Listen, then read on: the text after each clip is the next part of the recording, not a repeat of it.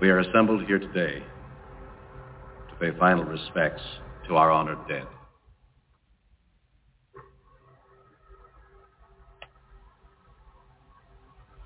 And yet it should be noted that in the midst of our sorrow, this death takes place in the shadow of new life, the sunrise of a new world, a world that our beloved comrade gave his life to protect and nourish. He did not feel this sacrifice a vain or empty one, and we will not debate his profound wisdom at these proceedings. Of my friend, I can only say this.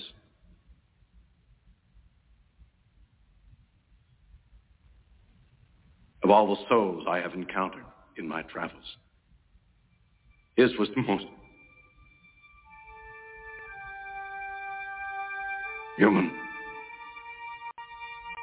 Others?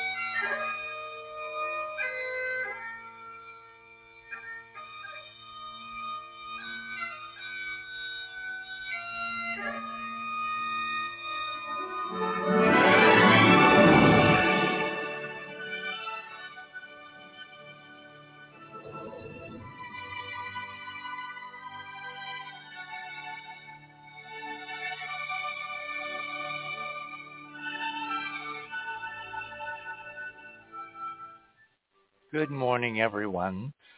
And no, you're not tuned into the wrong channel. Welcome to the other side of midnight for this Saturday night, Sunday morning, January 13th, 2024.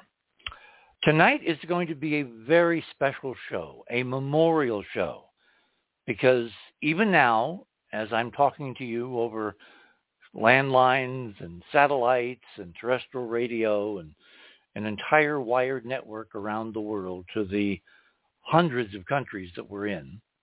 Out in space, beyond the moon, there is a spacecraft called Centaur, actually an upper stage. And in that stage, there are 240 souls, if one can imagine, in the form of DNA and the cremated ashes of the remains of 240 once living people on planet Earth who are heading into an eternal orbit of the solar system, of the sun. And among those people are a sterling cast of characters that we have known and loved so well for so many years and decades. Most of the bridge crew of the USS Enterprise, Nichelle Nichols, Uhura, um, uh, DeForest Kelley, Bones, James Doohan, Scotty are en route tonight forever away from Earth on their final Enterprise mission. And I say that with all due respect because, as you'll see when we get into, into our news items uh, uh, in a couple of minutes, Space.com over a year ago called this this uh, extraordinary adventure, a combination of collaboration between NASA and a firm called Astrobiotic or Astrobotic, I'm sorry, and the United Launch Alliance, which is a fusion of two major aerospace companies, Lockheed Martin and the Boeing Corporation, who launched this mission on Monday morning, in the wee hours of Monday morning, just uh, kind of toward the end of our our Sunday night, Monday morning show, on a first-time rocket put together by Boeing and Lockheed, a rocket called Vulcan. A Vulcan rocket launching the final Enterprise mission of most of the bridge crew of the USS Enterprise. While simultaneously on the spacecraft that that rocket launched into space and headed toward the moon in the wee hours of that Monday morning, There are other major figures in the panoply of Star Trek, uh, you know, first-rate characters. For instance, the great bird of the galaxy himself, Gene Roddenberry. His ashes are being carried by the Peregrine lander, which was initially intended to land on the moon on February 23rd and is not going to be able to make it now. We'll go through the details of all that in the uh, next three hours. In addition, the ashes of his wife Majel, Nurse Chapel, Majel Barrett, uh, Majel Roddenberry when they finally got married. Uh, she is accompanying him on this final mission. This one intended originally for the lunar surface, and in fact now it may be uh, intended for someplace far beyond. And last but not least, and we'll go through some of the other notables that we now have identified that are on this uh, combined mission, uh, my dear friend Arthur C. Clarke. Um, a special envoy was sent, it turns out, by the Celestis uh, company, which is the firm in Houston, Texas, which has been carrying out since 1994 these space memorials.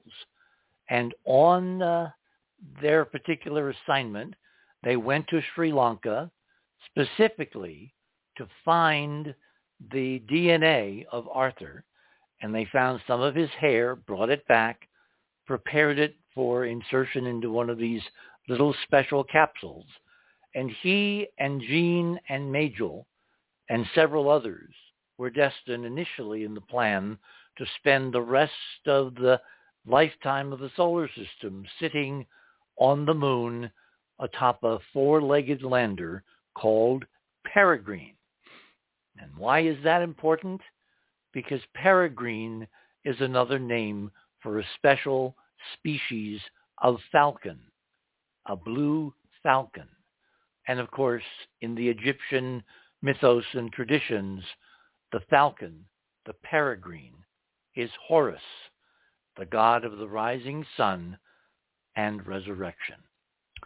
We're going to spend the next three hours kind of doing a forensic analysis of the intent of this combined Horus and Enterprise mission, what has turned out differently, what some of the potential hidden agendas behind this mission, which has been like 16 years, it turns out, in the planning, and where it's all going to come down and come out and come to all the rest of us in the form of a revelation.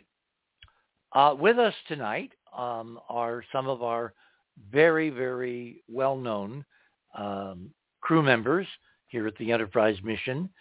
Uh, Georgia Lambert is with us. She's our resident metaphysician. Andrew Curry is with us. He is a uh, Hollywood artist, works on feature films, works on commercials, has worked on uh, Super Bowl extravaganzas. We've got Holger Eisenberg, who's with us, who is uh, a expert in um, uh, image processing. Uh, he lives in Silicon Valley. He has a wide range of engineering interests in the space program and has been doing yeoman service in trying to interpret the periodic uh, uh, press releases that Astrobotic has been issuing following Monday morning's launch. And then a few hours later, the discovery that something had gone radically wrong with the propulsion system of the uh, Peregrine spacecraft and that it would not be able to land on the moon after all. And initially, the assessment was there was a unplanned leak in the fuel system. They pinned it down to potentially a leak in the uh, oxidizer tank. And of course, because you're in space and there's no atmosphere, if you're going to get a rocket to ignite, you've got to have a fuel and you have to have oxygen from which the fuel is burned. Well, there apparently is a leak that was somehow triggered by the separation of the spacecraft from the upper stage Centaur, which occurred uh, about a half hour after the second burn of the Centaur rocket leaving Earth and heading the Peregrine spacecraft in this double looping trajectory around the moon. And as we speak tonight, the spacecraft is literally turning around like a stone thrown into the air. It did not have what we call escape velocity, meaning the Centaur rocket deliberately did not fire it on a trajectory whereby if it didn't reach the moon, it would uh, go on forever into an orbit around the sun, a so-called heliocentric orbit. But instead, and we were discussing this before airtime, its intended trajectory was a loop around the point in space where the moon will be in another week. And then they fall back around the Earth, another loop up toward the moon. And by that time, the moon will have arrived at a rendezvous. And the plan was to place it into a extended lunar orbit and then over ensuing weeks uh, to lower that orbit in stages.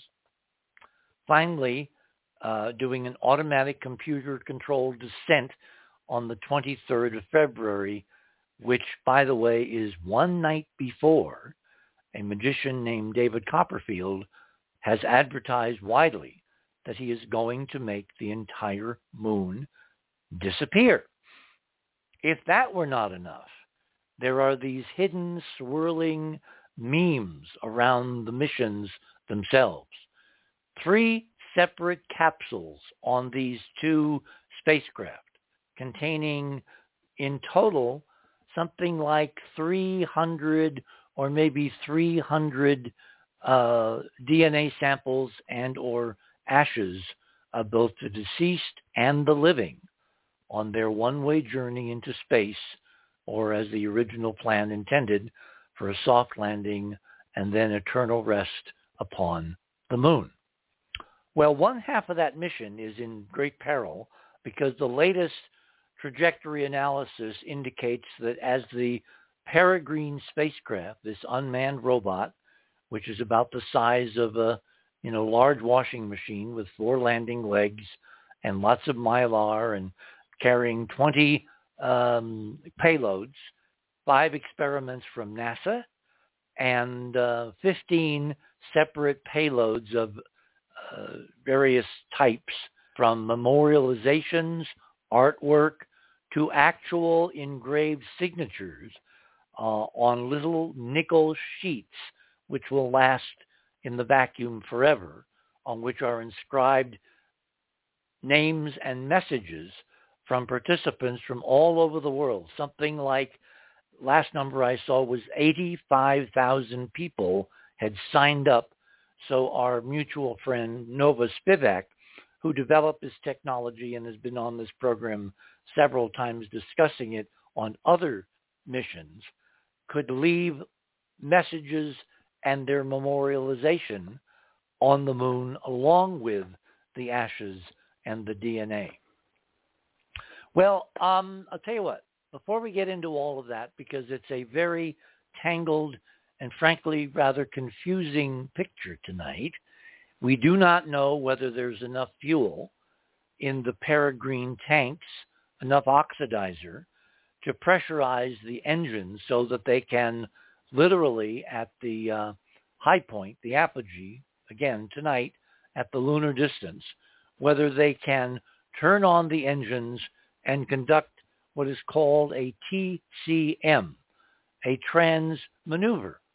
Because what they have to do, if the spacecraft is not going to, uh, in five days, come back to Earth smash into the Earth's atmosphere and bury itself under the Pacific somewhere northeast of Australia. They need to somehow turn those engines on, burn for a few minutes, maybe even less, and raise the perigee, the whip around distance when the spacecraft falls back that quarter million miles to Earth um, by January 19th, which will be Tuesday.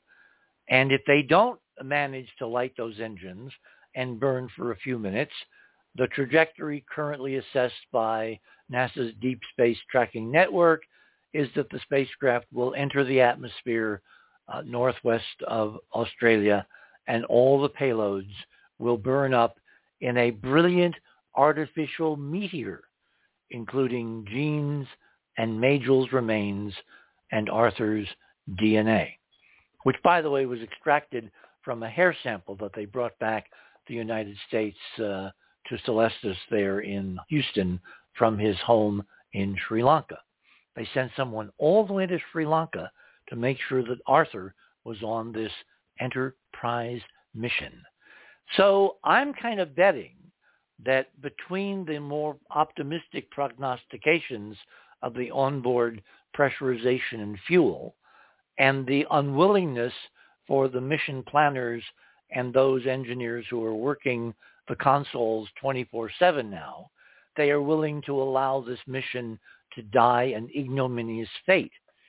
But I think that if they have any technological means available, meaning simply pressurization in those tanks and enough fuel to do the burn, they can raise the perigee so that the spacecraft does not intersect the Earth or enter the atmosphere, but instead whips around, heading back toward the moon and then into interplanetary space to forever circle the sun with the onboard memorial of Gene and Majel and Arthur and about 65 other people. So that's our tableau for tonight. That's our discussion in terms of its meaning because there are so many layered mythological and historical meanings far beyond the encapsulation I have just presented that it's going to take us about three hours to go through all of the different things that are occurring simultaneously on this specific mission. Because as you're going to hear, some of our panelists tonight, some of our crew members, like Andrew and I, firmly believe that this mission, in fact, has a dual or even a quadruple meaning, which includes, by the way, the rather remarkable objections by the Navajo people at the last minute to the concept of landing human remains on the moon at all. We'll get into all of that, but let me do a quick summary of some news. If you go to theothersideofmidnight.com and you click on the Other Side of Midnight banner, which says very brightly and spectacularly, uh, which was specifically written for tonight's show, the enterprise around NASA's secret Horus mission to the moon. And you click on that, that will take you to the guest page. And under the guest page for this Saturday night, January 13th, you will see fast links to items. Click on my name. That will take you to the section of the page we call Radio with Pictures, item number one. The reason all this is important is that something has to change in the current human condition. Otherwise, the prognostication for the human race tonight is not very optimistic. What do I mean by that? Well, the war in the East between Israel and Hamas, and really Israel and Iran, has been widened in the last two days because the U.S. military and 14 other nations did a combined aerial strike bombarding something like 60 separate targets in the northwestern part of Yemen, attacking the Houthi rebels, who are a split-off faction of uh, uh, Shia, I believe, and they have been at war with the government of Yemen for, for several years now, and they are taking the side of Hamas in the war between Hamas in Gaza and Israel, and in so doing, they have been attacking an innocent set of third parties, which is the economic transport of global supplies through the Red Sea and ultimately the Suez Canal. In the last week alone, something like 27 attacks on neutral shipping that have nothing to do with Israel or Hamas or the United States or anybody else, basically part of the global supply chain which keeps civilization all over this planet alive and well, has been attacked by the Houthi rebels. And so two days ago, the uh, United States, in concert with these 14 other nations, launched a combined attack on military bases, radars, missile, missile sites, cruise missile sites, all the paraphernalia the rebels have been using to attack, again, completely innocent civilian cargo ships and oil tankers, folks totally uninvolved in the nightmare going on in the Middle East. In other words, the Houthi rebels have been holding international shipping hostage in an effort to pressure Israel to basically cease attacking Hamas. A tangled web indeed.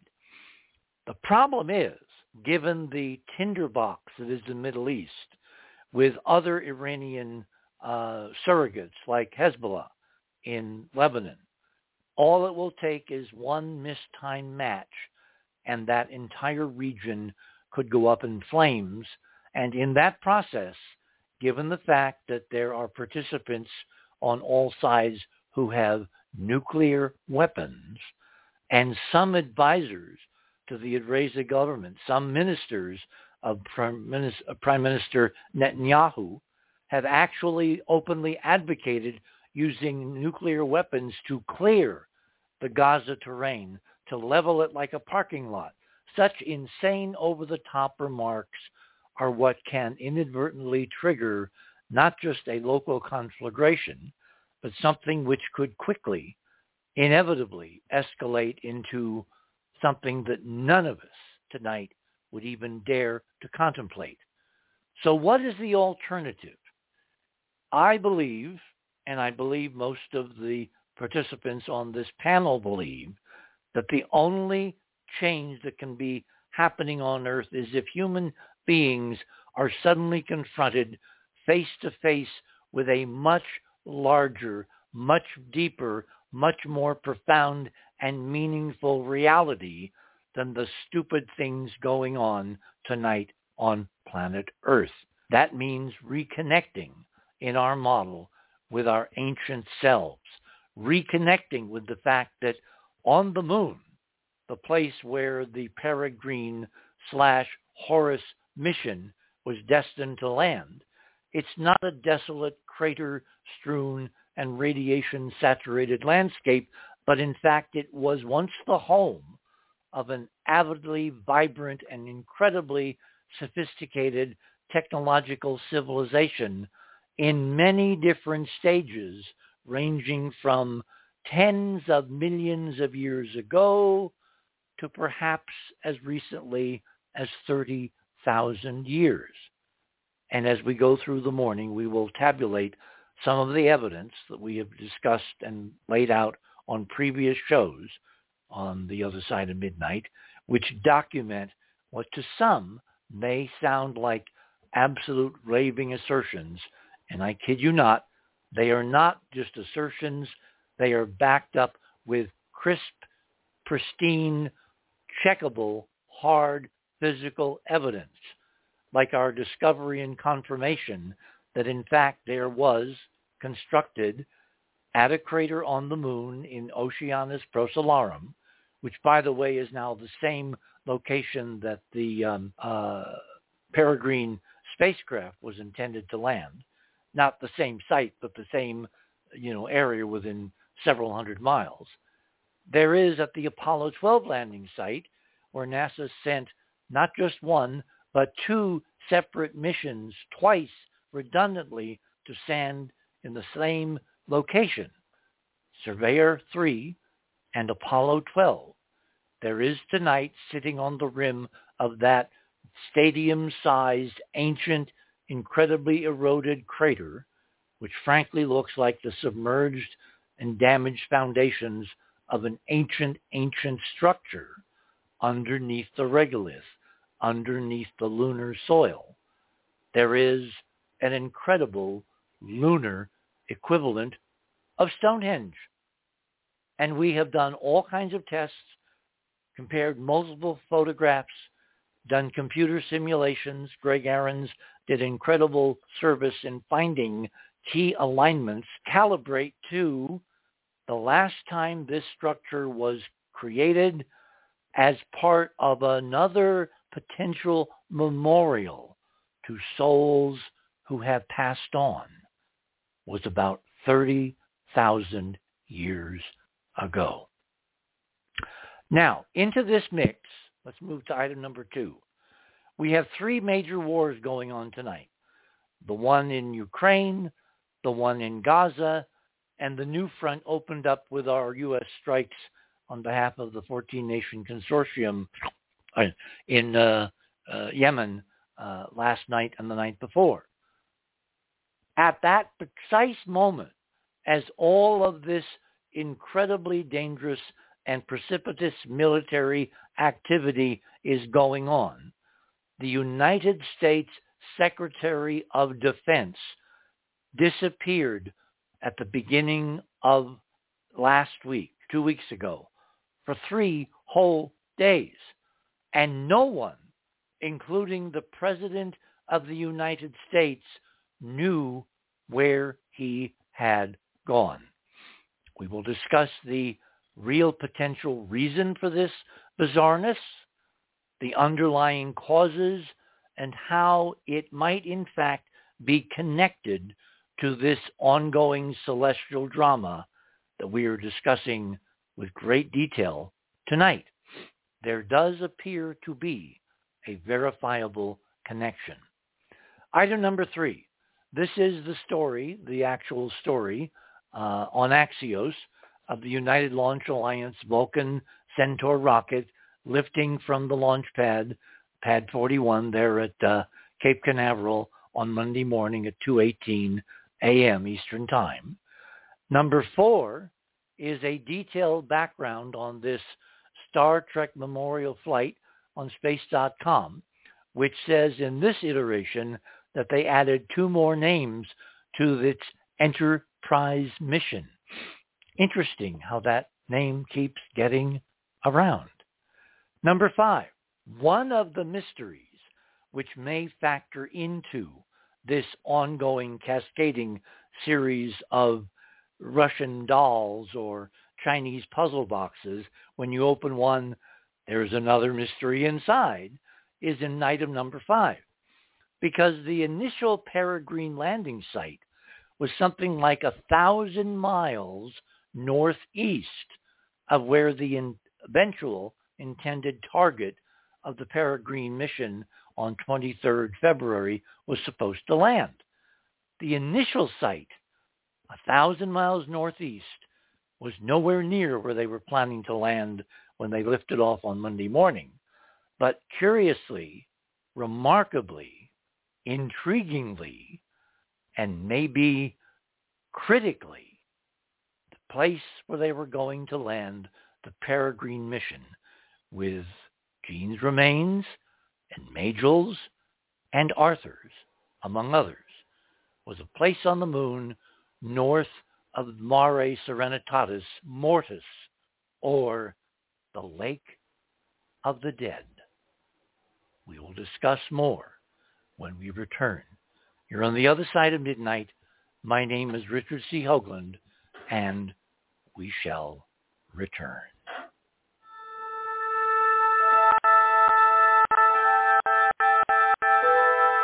Space, the final frontier.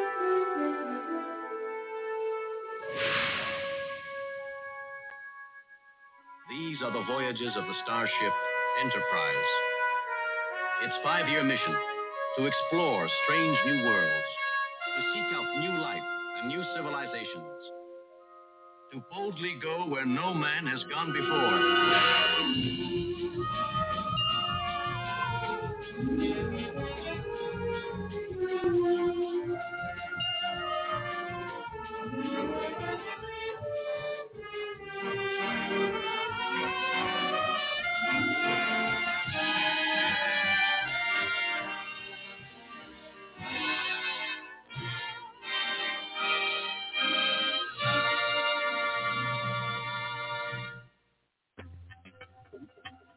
The other side of midnight.com.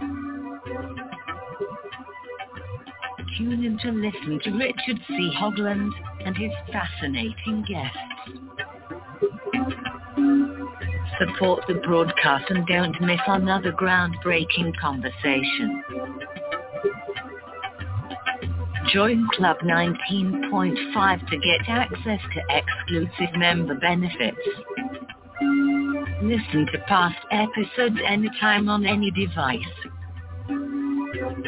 Search the archives of over 180 episodes.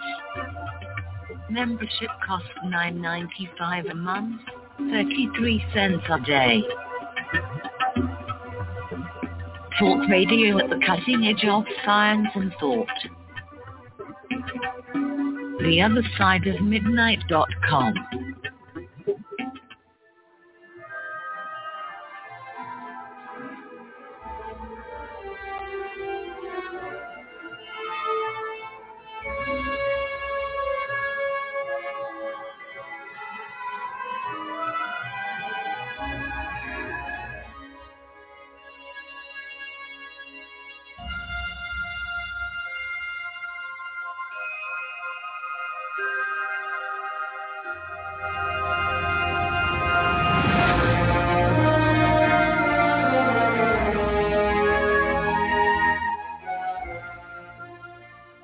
welcome back, everyone, on this Saturday night on uh, January 13th, 2024. Well, 2024 has gotten off to a bang, but not exactly the kind of bang that I expected from this really remarkable mission. And what I'd like to do now is to start with our uh, colleague and friend and confidant and uh, valued member of the Enterprise crew here at the Enterprise mission, Georgia Lambert. Because as God would have it, when you need something, it seems to be available. And to analyze a hidden NASA mission called Peregrine, which basically means a falcon, a specific breed of falcon, we have none other than Georgia Lambert's expertise to talk about falconry because one of her many talents and hobbies and professions in addition to being a metaphysician and an exquisite artist, she's also a falconer. So without further ado, Georgia, join the party. Good evening. Good yes, evening. Another another weird slice of my life here. Good heavens. Um, well, with all the, the math and the space science that's going to unfold tonight, uh, we can start with uh, a, um, a National Geographic moment here. And I have three points to make about why the name Peregrine might be symbolic and ritualistic and relevant. Ah. The first uh, point must be understood by understanding the sight of a falcon. You know, falcons are raptors. When you say sight, you, you mean their vision. yeah, Okay. yeah, their okay. vision. Uh, the falcons, of course, are, are raptors, birds of prey, along with hawks. Eagles are, are, are in the hawk category, vultures, and owls. It's interesting that all raptors have eyes that are in some ways similar to ours, in that there's a colored iris with a black pupil that contracts and expands according to light. If you look at pictures of hawk owls, you'll see a yellow or orange iris uh, with a black pupil. Falcons are different. Falcons' eyes are all black, like a gray alien's. Oh my. And they're, yeah, they have a completely different look. I mean, if you think the look of uh, an eagle is intense, ratchet it up when you look at a falcon. A falcon's sight is so good that they could, if they could read a book, they would be able to read it a mile and a half away. oh my God. Yeah, it's amazing. Now And hang on, hang on. Uh, what's what's the shape of the eye? Because I know some birds of prey have like cat-like eyes where the iris is vertical. What what's the No. shape of the of the falcon? No, the iris, the, the iris isn't, uh, uh, the, the pupil isn't vertical. Uh, it may look that way, but it really isn't. It's round like ours. Okay. And again, in all birds of prey, it's a colored iris, yellow or orange. Uh, but the falcon has only black. It's solid black, again, like a gray alien kinds of drawings that we've all seen. It's solid. Also, they can see up close and far away simultaneously. Now, we can't even imagine that because our brains aren't wired that way. This is why in falconry, when you are carrying a falcon uh, for, let's say, hunting at medieval, uh, you know, events or things like that, um, the falcon is hooded because their sight is so intense that if they're around a lot of people or commotion, it overstimulates their nervous system and they can have a heart attack. So the hood goes on the falcon. Uh, it doesn't touch the eye. It's off the face, but it cuts out the light. They think it's night. They go. It, they go right to sleep, and their heart rate goes right down. Hmm.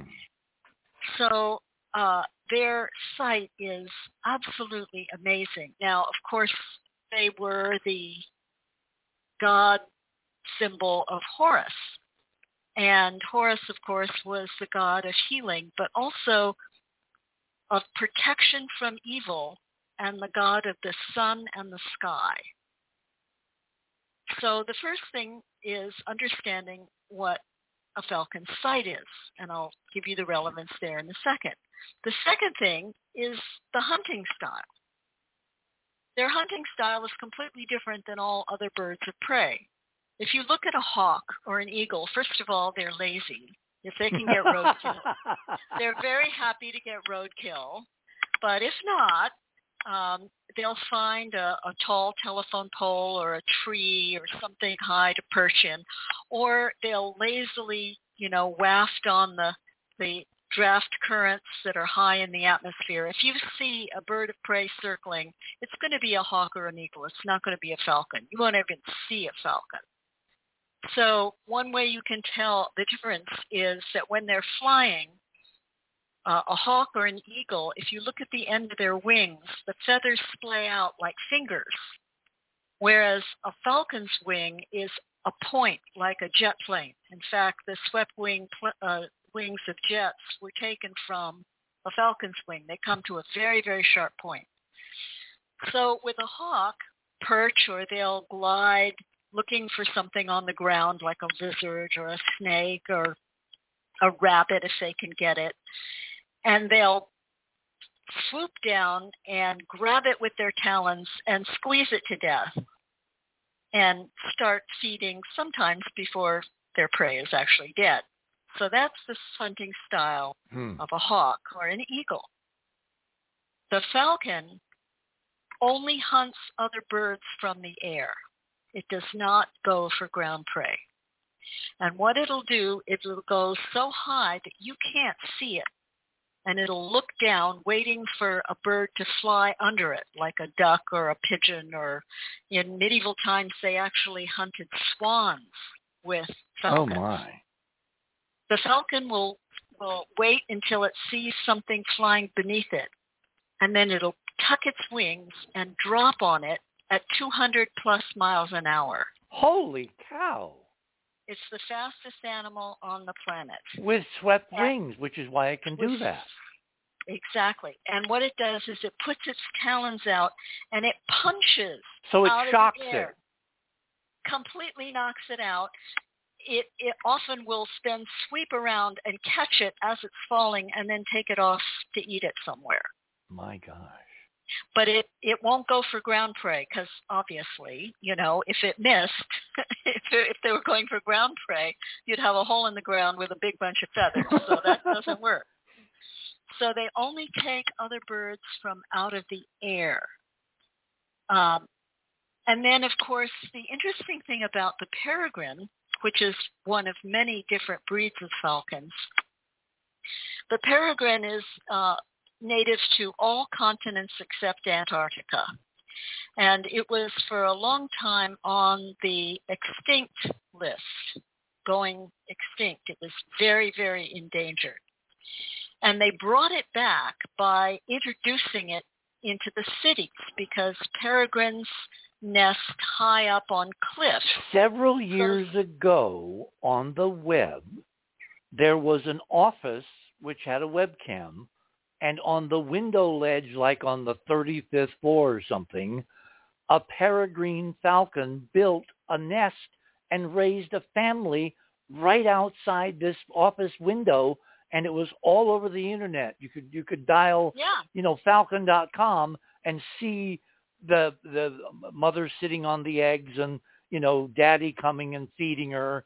And then when the chicks were born they were so cute they would both go and hunt and bring it back. And this was all over the world. All you had to do was log on to this this website and bingo there in San Francisco was a live falcon family being raised Yeah, and the peregrines have been brought back because they were reintroduced to the cities because there's lots of high skyscrapers and plenty of pigeons.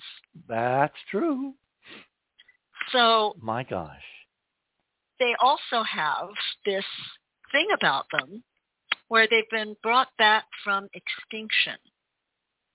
And so if we're looking at symbols and, you know, little pieces of ritual, we've got their sight, which is, you know, and how their eyes work, which is almost alien and almost indescribable. They can see so far, you know, far-sighted animals. They only hunt other birds from the air, ground at all, in terms of their behavior. so they're creatures of the sky Creatures of the sky, completely. And there's this overlay of the dead being brought back to life. yeah how does that work in the myth Well, because they're they were brought back from extinction, and of course we've got you know ashes and DNA, kind of going to eternity. Yes, yes. Okay, why, why did the Egyptians focus on the falcon as as Horus, as this god of the rising sun, as this heal? How do you get healing out of death, out of you know, basically Well, a bird of prey? Being being brought back to life is the ultimate healing. Oh. But the reason they chose falcons is that because of the site.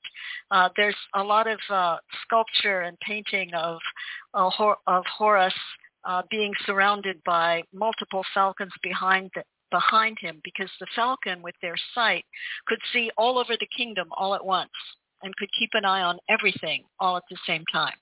Oh, okay. And so it So it's kind of like the of- all-seeing. There, there is this thing called the Eye of Horus.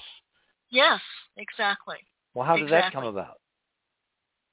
Well, that that's a whole nother story. It's not due to the falcon at all. It has to do with um, uh, symbolically in metaphysical tradition. Your right eye is symbolic of your alignment with your higher self or spirit or soul.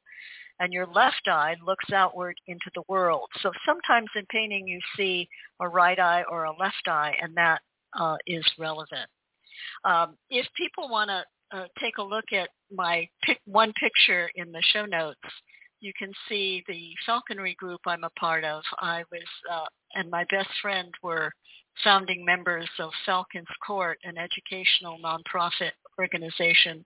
And you can see us with our birds and hawks, uh, a falcon in the background, hooded, and a couple of owls. Wait, wait, wait, wait. Is is that John Glenn? That's John Glenn, yes. Holy cow! That's astronaut John Glenn. So that that was really interesting.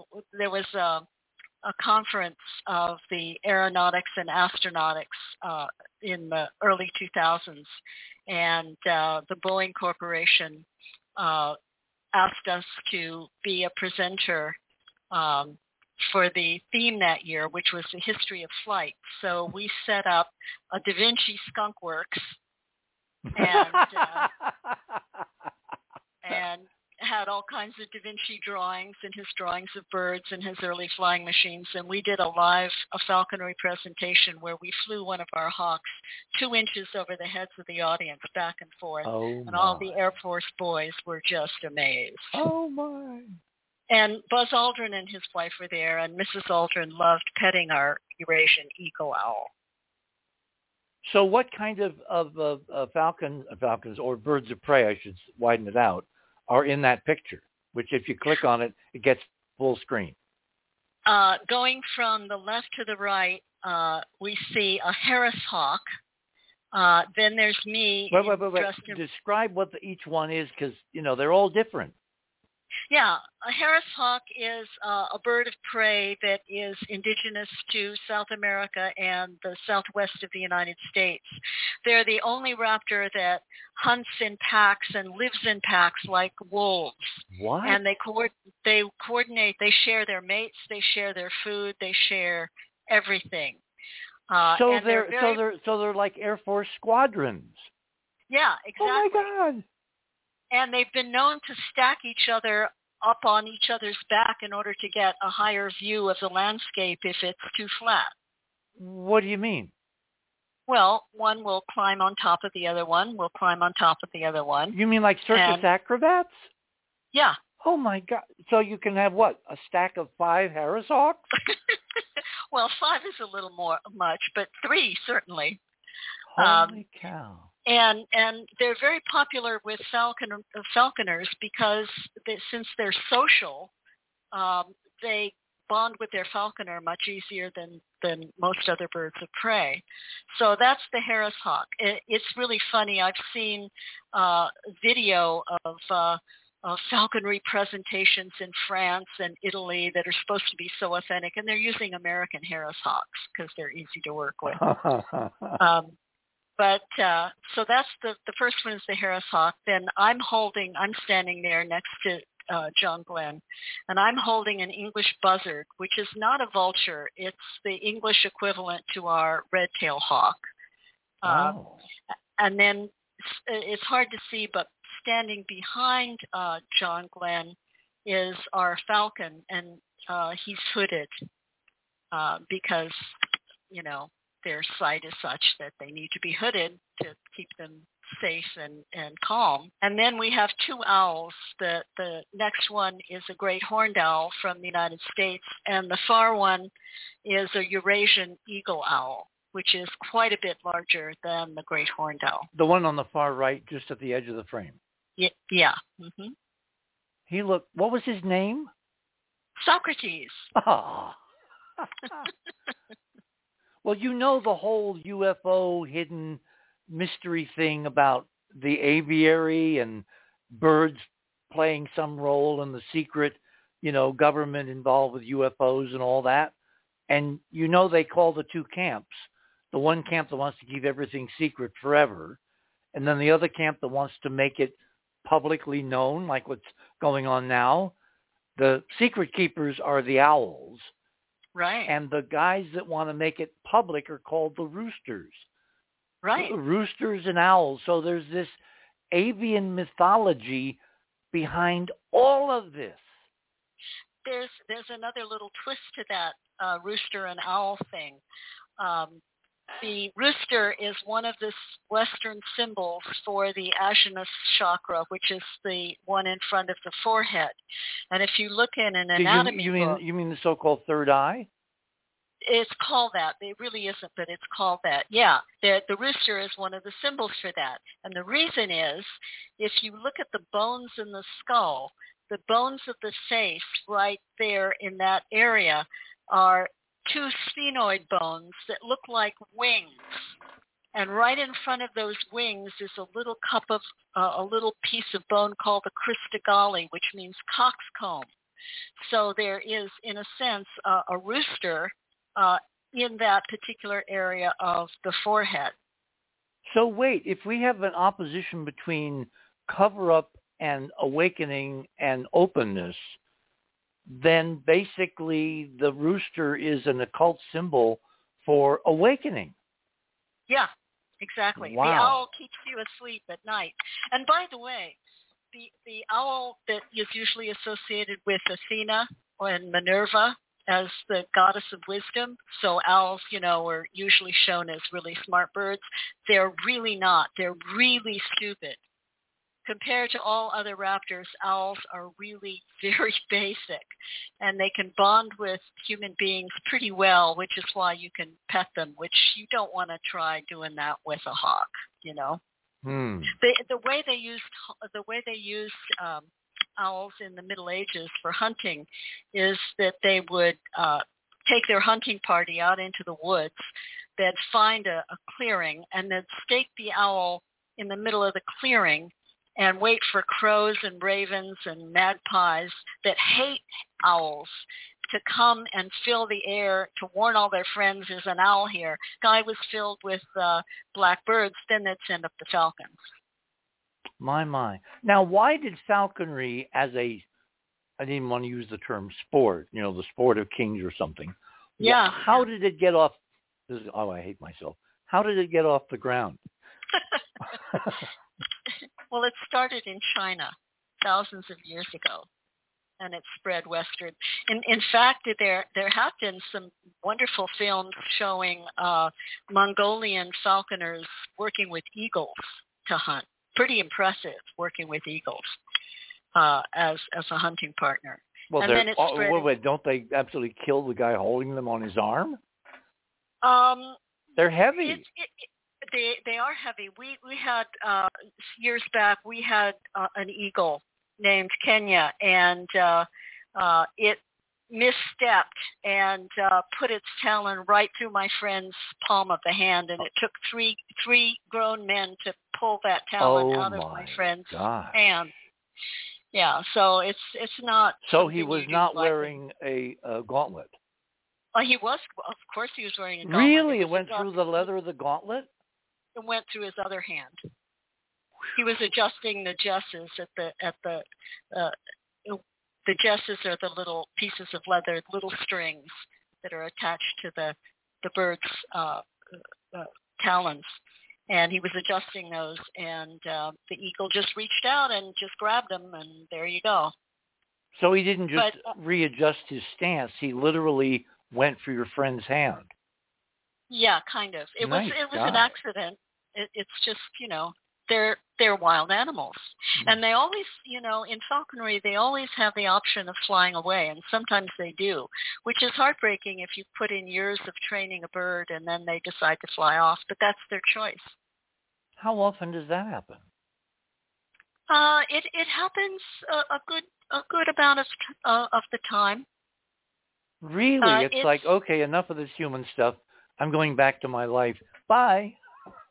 Yeah, sometimes that happens, especially with caught birds. Now, birds that have been bred um, for uh, a falconer from day one, the incident isn't as is you know is high, obviously. Okay. But of course, as falconry moved from China uh, westward, it moved into medieval Europe, and there uh, arose a whole science of what class could own what bird, just like they had sumptuary laws where you could only wear certain colors if you were a certain rank, could only have uh, uh, falcons uh, or hawks if you were uh, a certain grade of noble. And the gyr falcon, which is the pure white ones, uh, they were only o- owned by kings. So here's a dumb question. Why did the field become known as falconry as opposed to eaglery or hawkery or owlery? um, because falcons were the most, uh, they were the classiest. They, Really? that was what, yeah, that was what royalty, you know, used. If you were lower down on the food chain of nobles, you could have a hawk. And, and this is even true today in terms of getting falconry licensing. You have to start out with a red tail uh, hawk usually, or a, a kestrel, which is a tiny, tiny little falcon that, you know, is too small to go after big birds, so it eats bugs and stuff.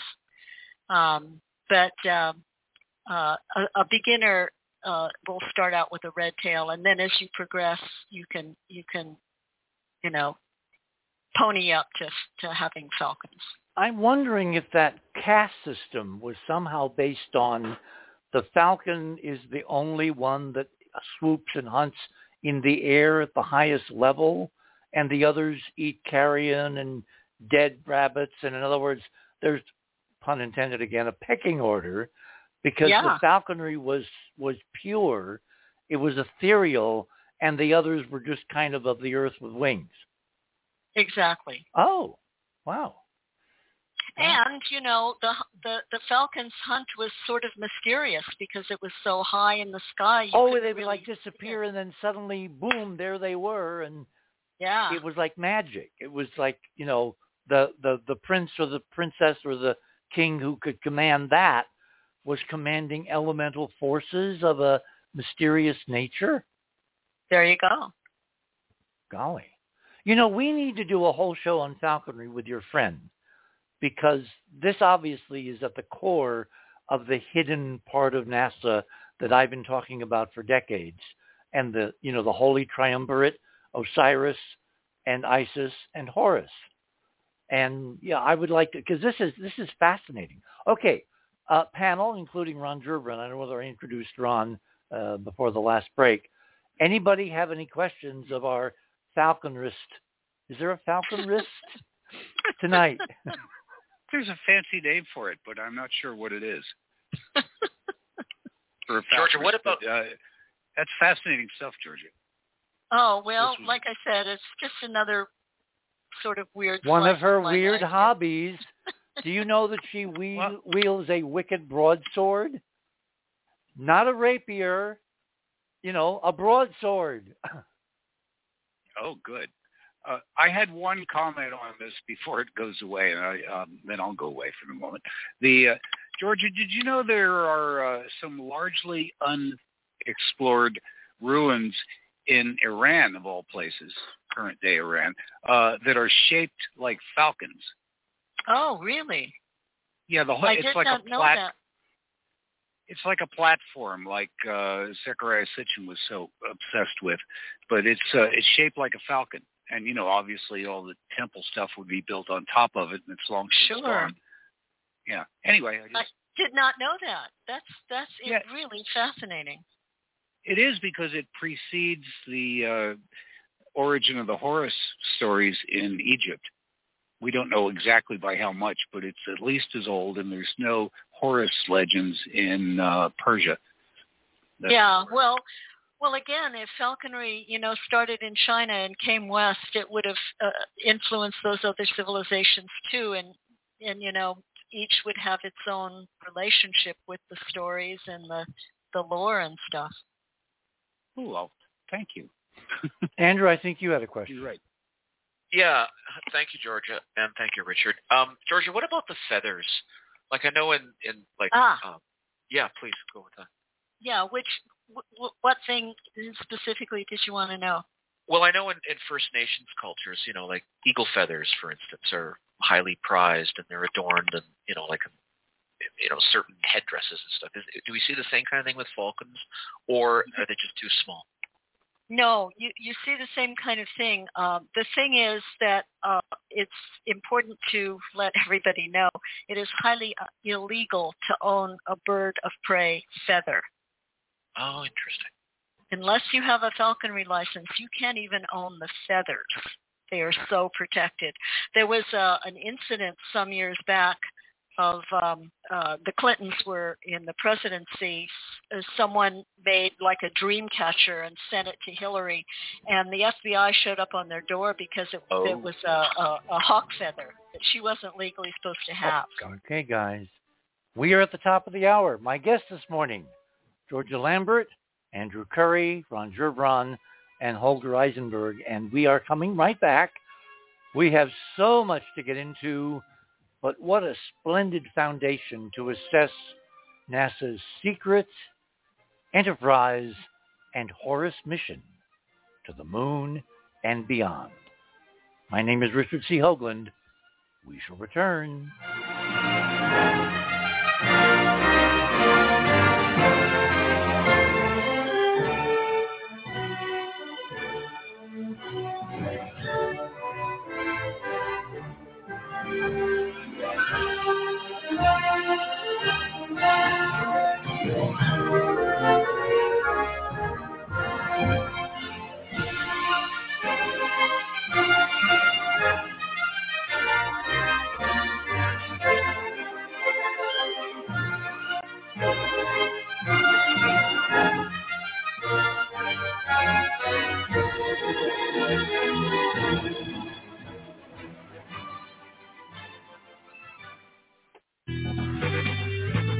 The other side of midnight.com.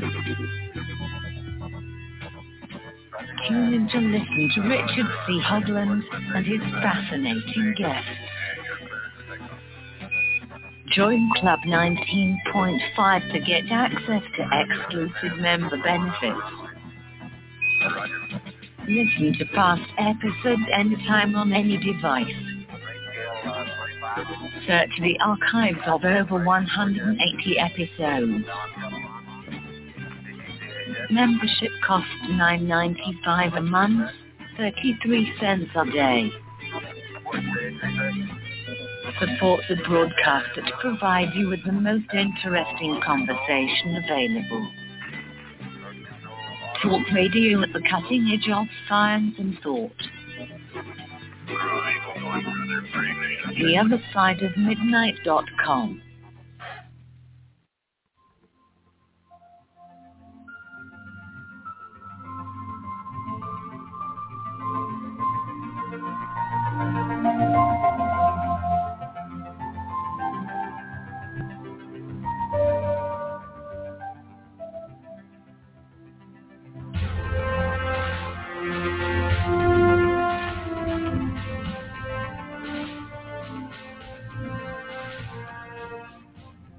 And good evening, everyone, or good morning, or good afternoon. I uh, didn't get a chance to say that before as you are all listening from around this round planet. This is our very special memorial tonight to the souls, literally and in embodiment and in spirit, on the secret, well, not so secret because everybody's talking about it, NASA Enterprise and Horus missions which are masquerading as the Peregrine Falcon unmanned robotic mission, originally destined for the moon, and now, well, we don't really know. Can they do the burn? Can they raise that perigee so this mission does not end in the Earth's atmosphere somewhere northeast of Australia, but in fact can go on and on and on with the ashes of Majel and the great bird of the galaxy and my friend Arthur Clarke and many others. We will find out as the morning and the days go on. Because I'm, Andrew, um, tell you what, let, let us, before we get to Andrew's very interesting research and ruminations, let me go to um, Holger, because Holger, you've done a real deep dive into the mission itself. What do you think the chances are they're going to pull this out and turn it into a interplanetary mission? That, I was hoping to in the end after the accident here, because that, that would be the, the uh, the nicest outcome instead of the meteorite ending on Earth in on the 18th or 19th. Well, do we know tonight uh, the status? Because they've been very good. Astrobotic has been really, really good. I think they've given like five or six or seven update press conferences every few hours.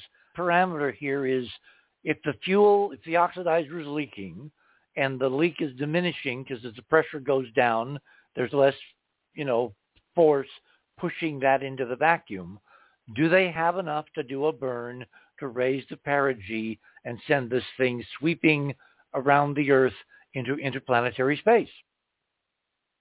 That we don't know because that's still five days to go uh, until perigee and. Uh, well, they don't have to. You remember when you do the burn, it's days later they're going to see the effect.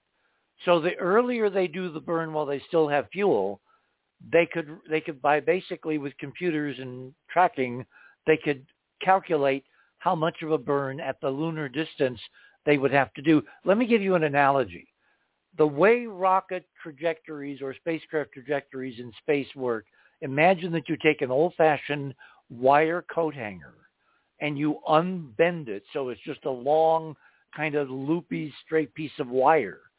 And then you hold it between your thumb and your forefinger and you try very hard not to have the tip a few feet away wave around in the air. It's impossible.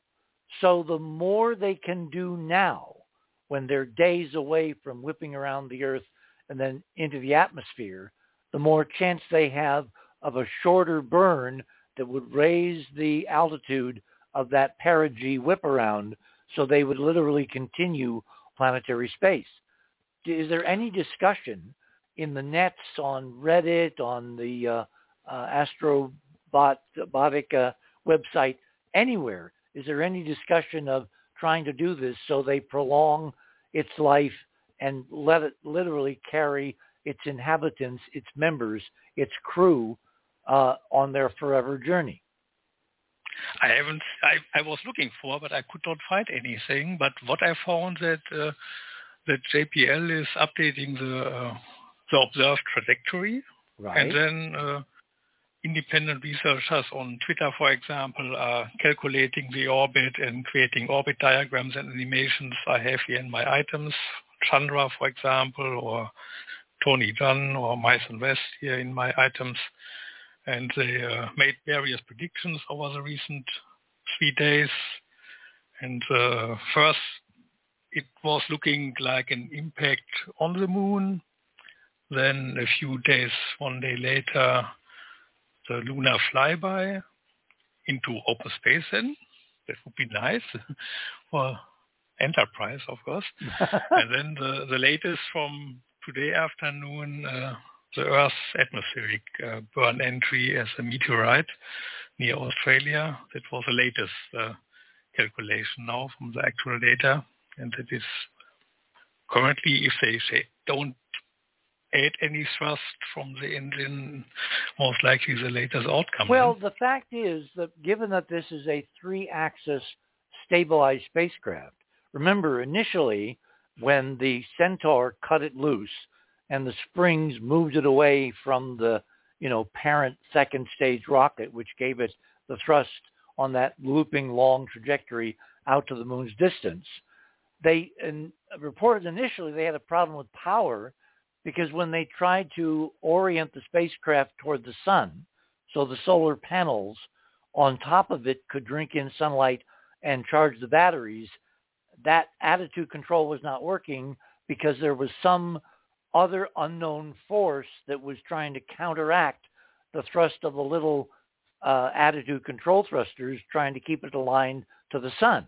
That's how they figured out they had a leak and a leak in space. Remember that great uh, video out the window of Apollo 13 when, uh, you know, Lovell is saying, you know, we basically have a leak. There's something venting into space. Well, that produces a propulsive force like a very low temperature rocket. So the attitude control system of Peregrine was fighting this torque, this other force, and it was using a lot of fuel to maintain an attitude pointing toward the sun. As the days have gone on, remember it's now Saturday night, it's still alive, it's still got fuel, it still is pressurized because the leak apparently, as the pressure went down, as the leak, you know, expanded, whatever, the pressure reduced, and so the leak has become much less, and the lifetime of the fuel system much longer.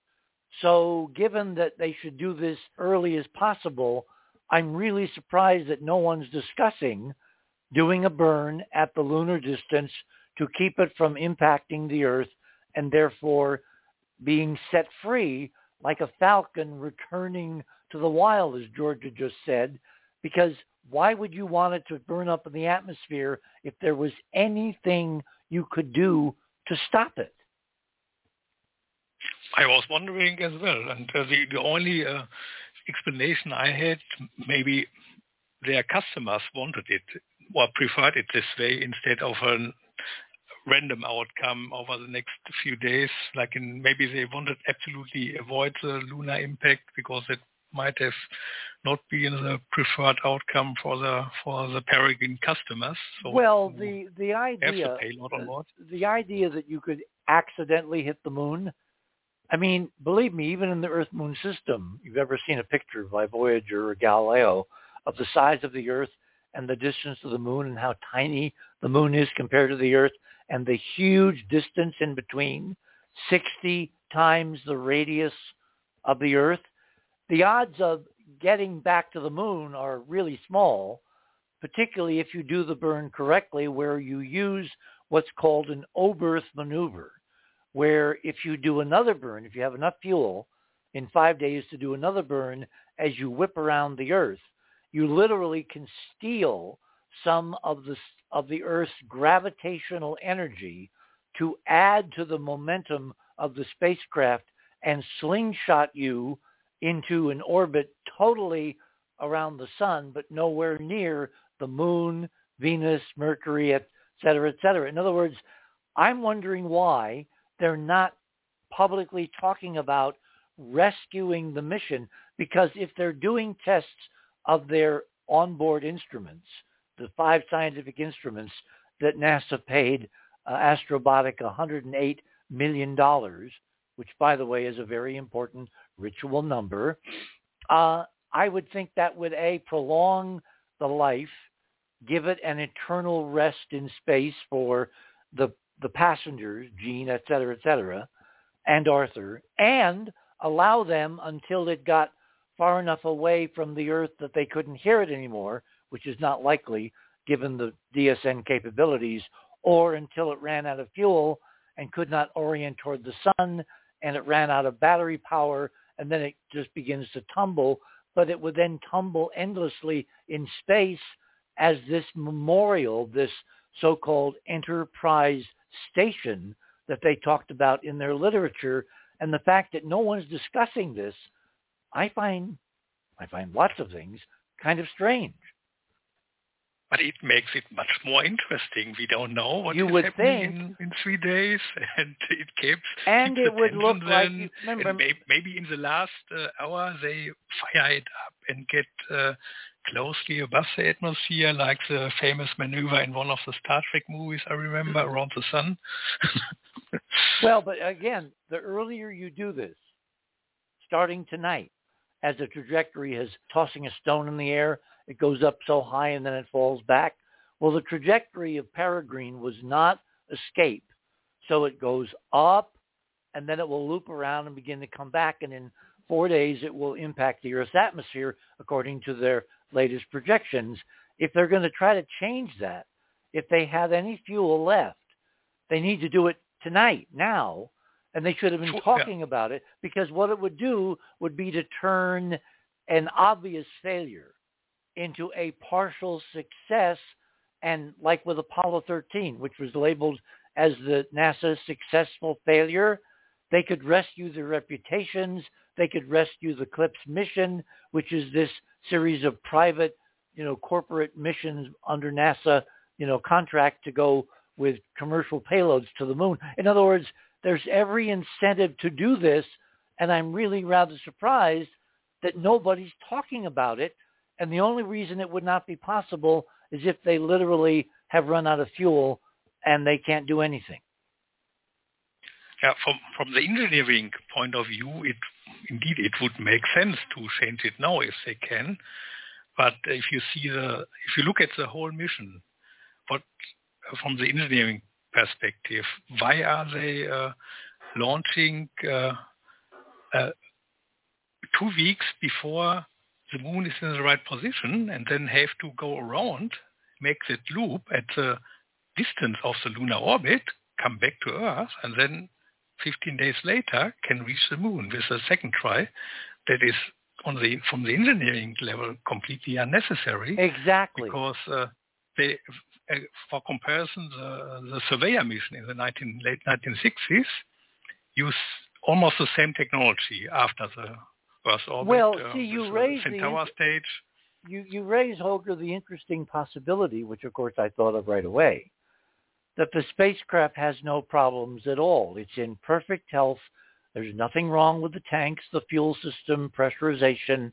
It's all a shaggy dog story because they really do want to loop it past the moon and into interplanetary space like very similar trajectory to what Musk used with his test of his Falcon Heavy rocket when he launched his uh, red Tesla into space, and they went past the right hand, the trailing side of the moon. The moon moves from right to left when you look at it at night. Uh, it's moving in the other direction because of the Earth's rotation, but it's actually moving around the Earth from right to left. Uh, and so if you go around the trailing right-hand edge or side, the moon's gravity will basically give it enough additional momentum, velocity, energy, so it, it slingshots it into orbit around the sun, and orbit can literally reach the orbit of Mars. Yeah, uh, that that way is in my item six, where one of the calculations was made with this slingshot around the moon as a possibility, and it would be spectacular because uh, it would be much at much lower altitude above the lunar surface than than uh, considered before, and would provide uh, great images, better images than those from Artemis One, which are still missing from the from the nearest distance. Yeah, I think they have at least three sets of cameras on this thing, uh, both on the spacecraft itself as well as on some of the payloads, like the uh, one of the one of the little rovers that students at Carnegie Mellon built, which is sitting on the top deck.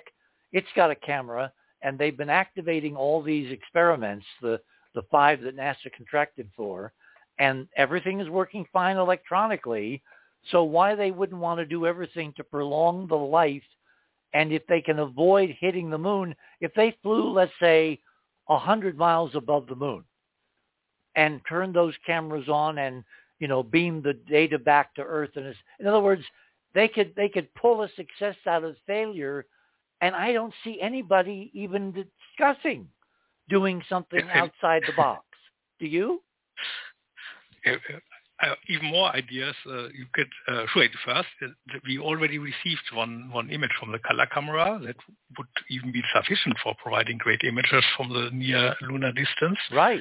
And then what what you could do is uh, just open the uh, the bay door and uh, throw out the five robots which have Wi-Fi connection. They, actu- they actually have Wi-Fi, the Wi-Fi, the class standard Wi-Fi technology to communicate with the five uh, robots there.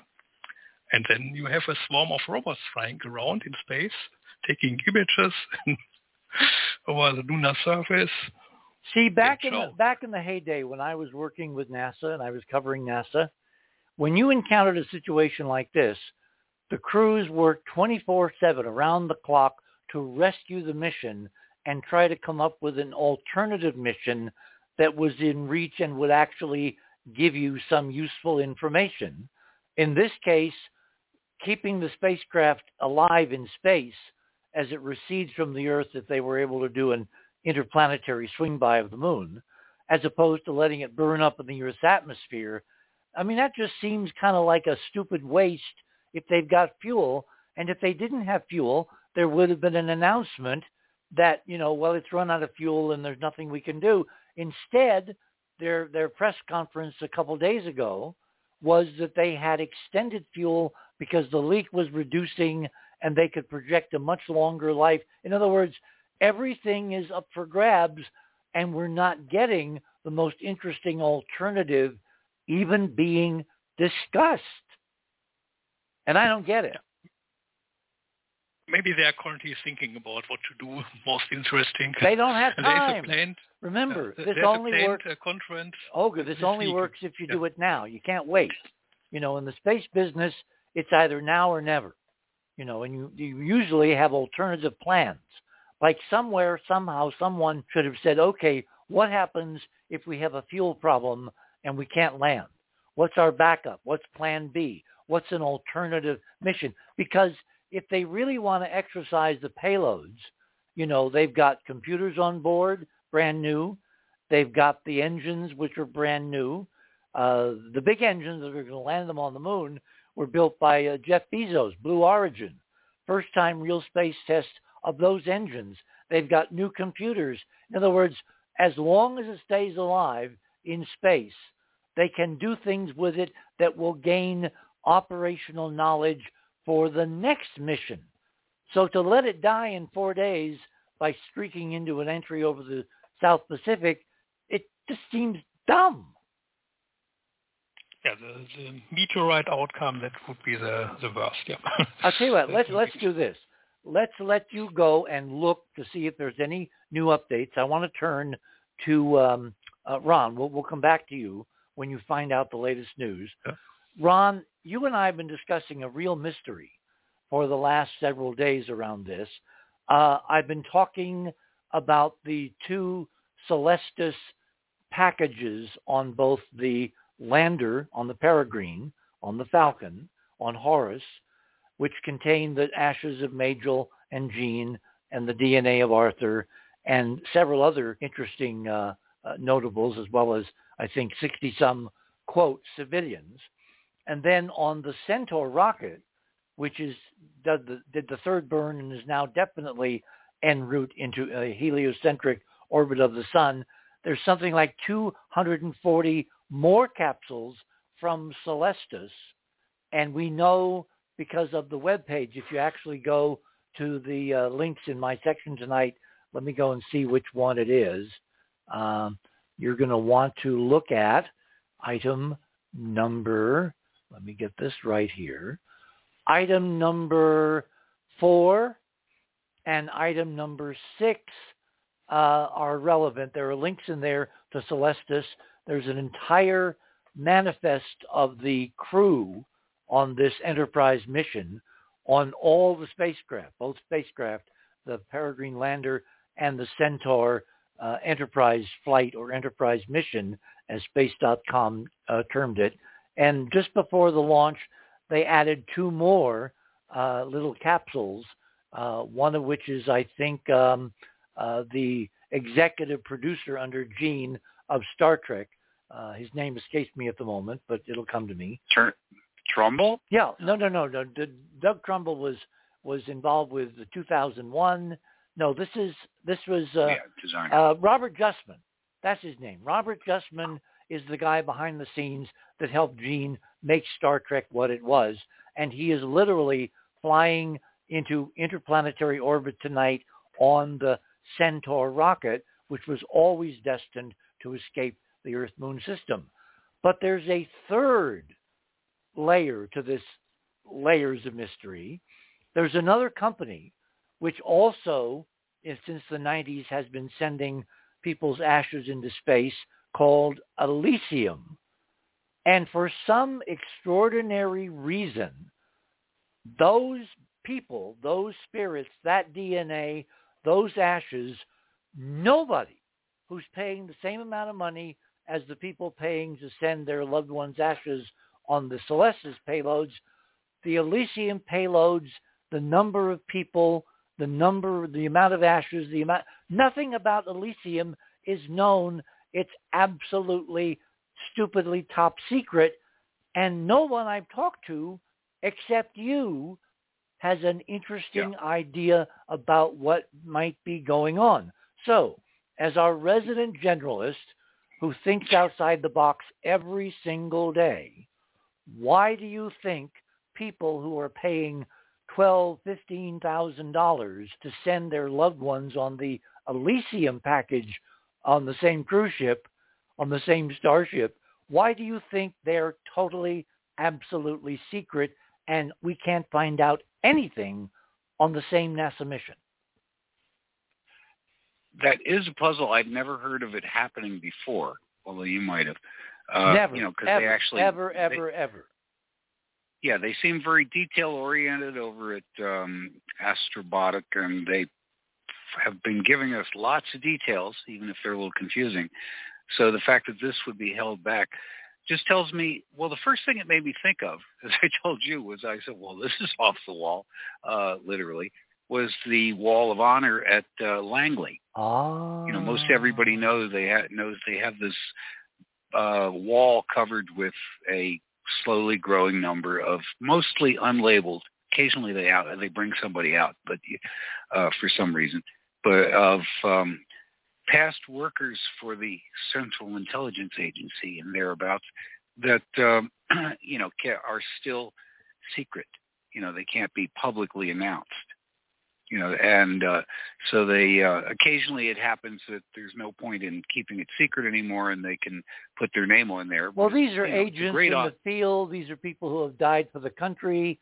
These are people who basically deserve the nation's honor, and they're represented on this granite wall by just stars with no names, nothing else. Yeah, I think mostly people from inside, but you know, I don't have the list either.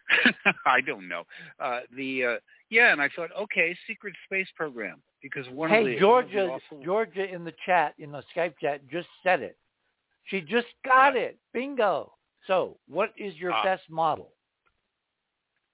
Uh, the best model for that? Yep. Well, the, the secret space program's been around quite a while, maybe even longer than the time frame in which that British gent that hacked into NASA and is still in trouble, uh, who said that he right he came across manifests of ships and names you never heard of and ships you never heard of and heaven knows what else. He didn't get a chance to look at a whole lot of it because a he was kind of buzzed at the time, so a lot of it just floated by. But he realized it was something important, and then he mentioned it to somebody, and all of a sudden they've been uh, chasing him like uh, Hans Blofeld or, or something out of a 007 movie.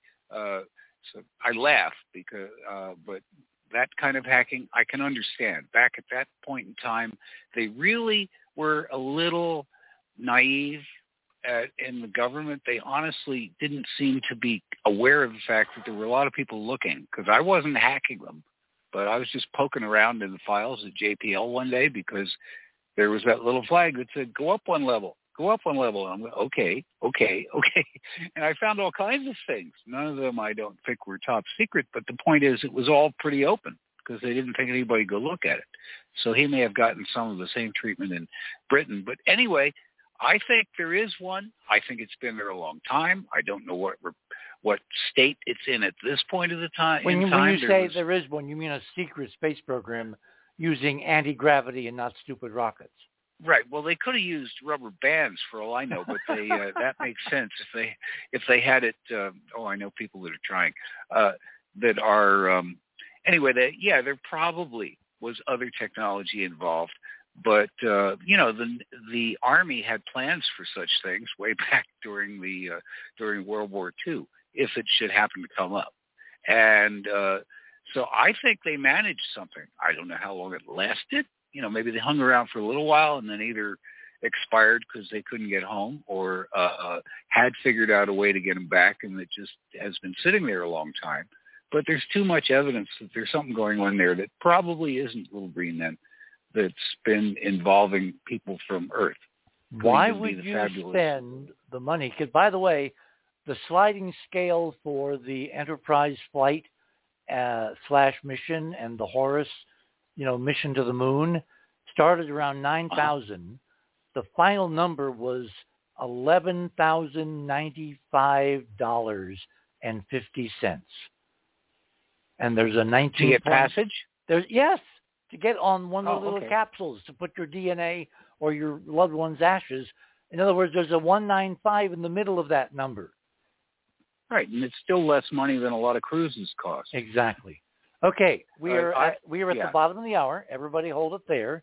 My guests this morning are too numerous to mention. Go to the website. You'll see their names, their bios, their background. You're on the other side of midnight, and we're just discussing the permutations of NASA's own Enterprise mission, a memorial to Star Trek and Gene Roddenberry and the crew of the USS Enterprise. We shall return.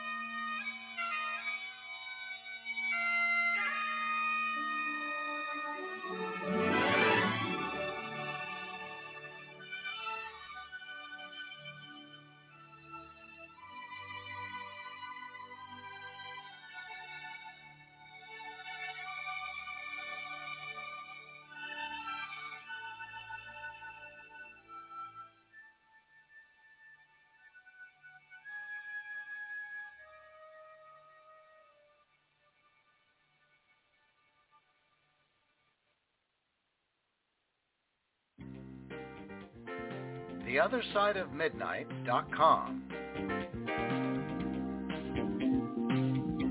Tune in to listen to Richard C. Hoagland and his fascinating guests. Join Club 19.5 to get access to exclusive member benefits. As a Club 19.5 member, you'll gain access to the rest of this show and all previous 350 episodes. Membership costs $9.95 a month, 33 cents a day. Support the broadcast that provides you with the most interesting conversation available. Talk radio at the cutting edge of science and thought. TheOtherSideOfMidnight.com.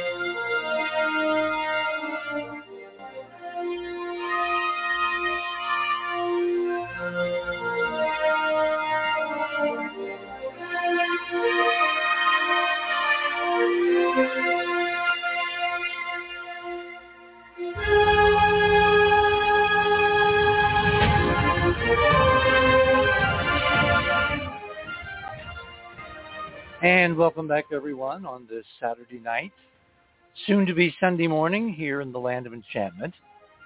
There's something incredibly interesting and mysterious and multi-layered going on. And Andrew and I have spent an entire week. We've we probably talked more this week than we've talked for the last six months trying to figure it out.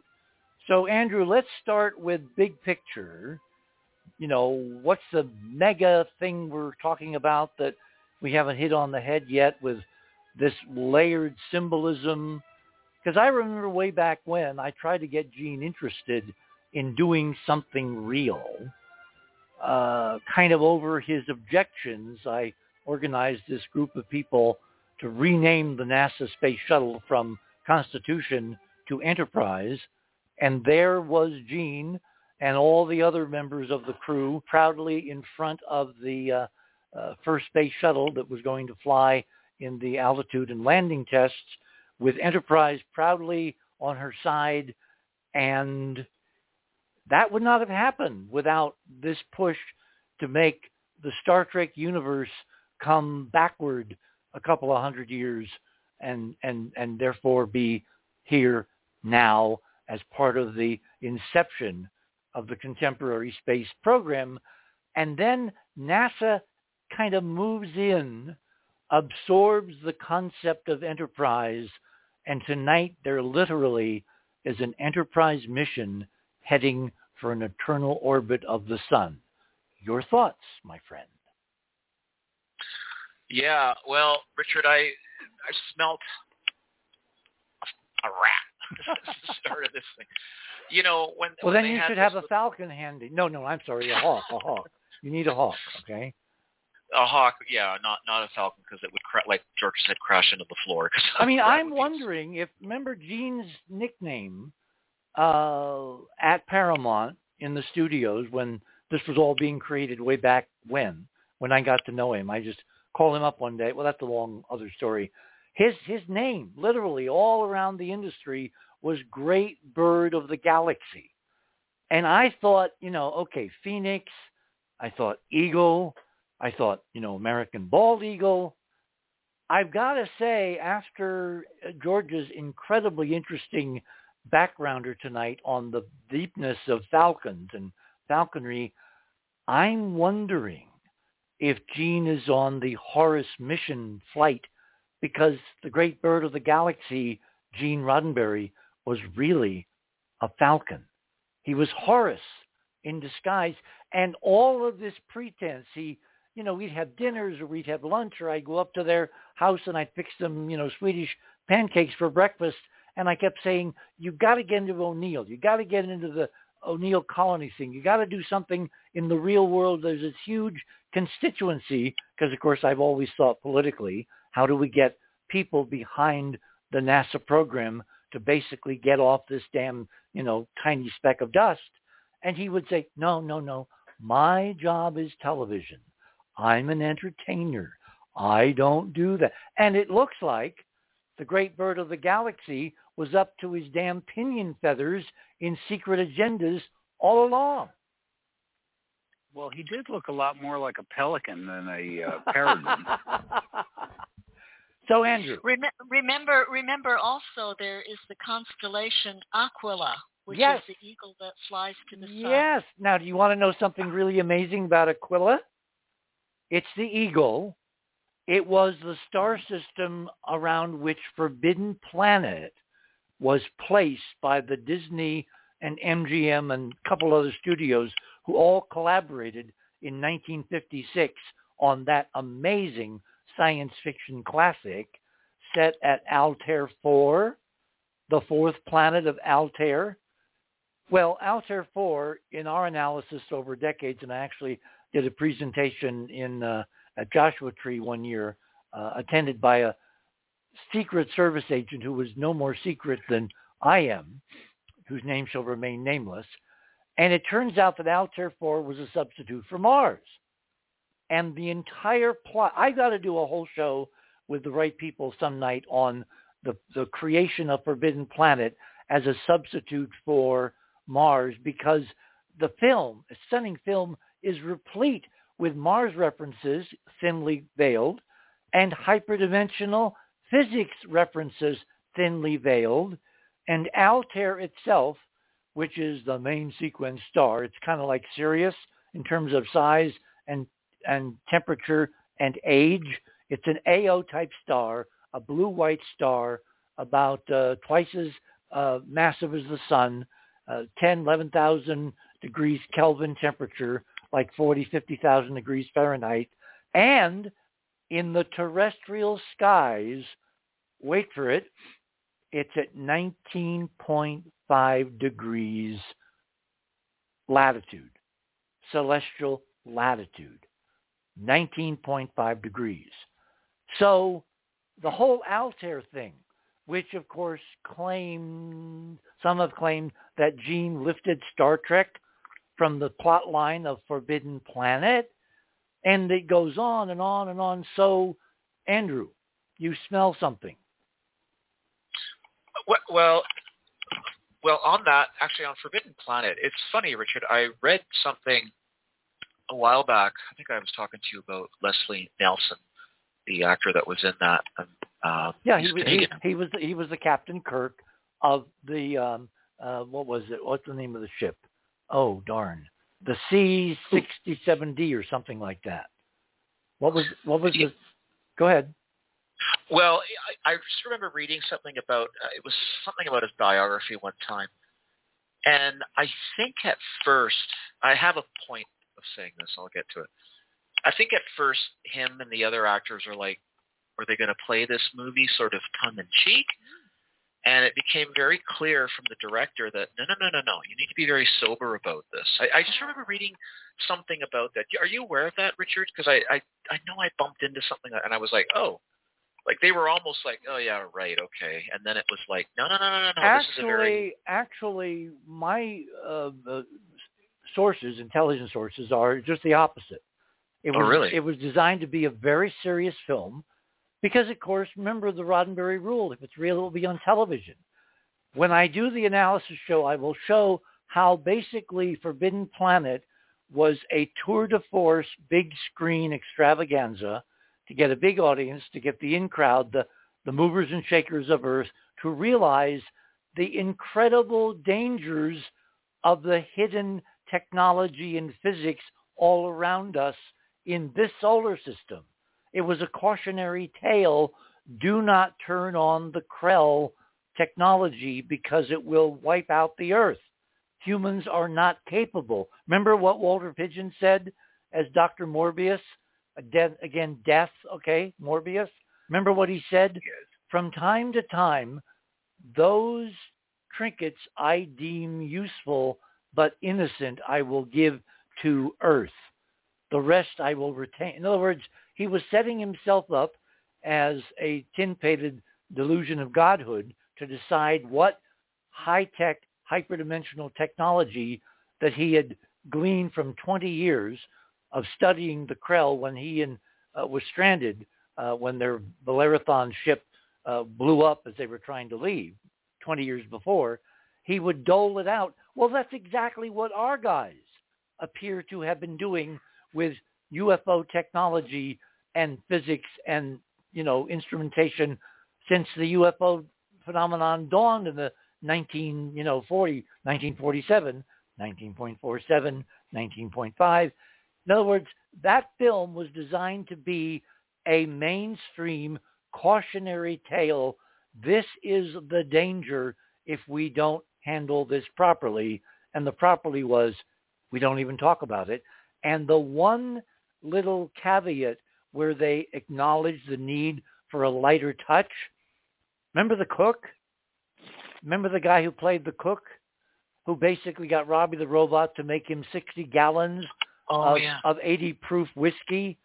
That was that was the fun kicker in the film, which otherwise was dealing with terribly weighty subjects, and it was one of the only collaborations among all the studios at the time. It's like they all got together because the powers that be above them mandated this film come out at the beginning. Remember, this was just the year before Sputnik. So no, it was not meant to be funny at all. It was meant to be Star Trek, the, the you know the Federation, the serious idea of how we would enter this new realm and meet whoever's out there, and then something sidetracked it, sabotaged it, suborned it, and we've been stuck not knowing what we're surrounded by for 70 years. Well, I guess my point is is that whatever it is that I read, and I honestly can't remember, there may have been coming in among some of the actors like, well, what are we dealing with here? And my, my point is what you were saying is like people like Roddenberry, there's like an inner core. You know, it's like watching today the Kansas City Chiefs playing um, the Miami Dolphins in the freezing cold in Kansas. Um, way at the top is um, what's her face? That that singer that's very popular right now, dating one of the football players, Kelce. Oh, that's her name. She's super Ta- famous. Taylor Swift. Taylor, Taylor Swift, Swift, yeah. yes. Like she's behind glass, partying away. Everybody else is freezing their butts off. So it's like those people know what's kind of going on, but everybody else is sort of left in the dark and be, and being entertained. And it's like with this mission, I just like when when suddenly there's a problem, I'm like, oh okay. But it wasn't until I talked to you that I, that you said, oh that's that's like, are you kidding me? This The is testing. the, this is the stupidest problem to have because you got a brand new rocket, the Vulcan rocket. hint, hint. Yeah. It's got a million parts. They've never flown it. This was the first test flight. Look at what happened to Musk trying to fly his rocket twice now. And ULA, Lockheed, and and, uh, and Boeing get together. They produce this rocket. It performs flawlessly, and a technology which is so much simpler and has been developed over half a century, going back to the first soft landing on the moon that I was at NBC for that early June 2nd, 1966 dawn morning, Surveyor 1 lands perfectly with technology that's equivalent to, to quote a Spockism, stone knives and bearskins. And in the 21st century, they can't make the lousy plumbing work. What is wrong with this picture? yeah, Uh, and so Richard. Yeah. no, no, go ahead, Ron. Oh, okay, Andrew. Sorry, sorry. I just thought of something that ties together both Forbidden Planet and this mission because they're both they both are showing a great deal of aversion to doing just certain things. in the case of uh, things like Forbidden Planet, and I could cite a whole bunch of TV shows and movies where they get right to Mars and then the show is over or something. And what you say about the uh, alien technology and its transference and stuff, that's one of the inferences that, you know, something that might happen and no, no, no, we can't have this happen. And in the case of the uh, possible members of the uh, Space Force or the secret programs that are in that secret capsule or secreted capsule, I should say.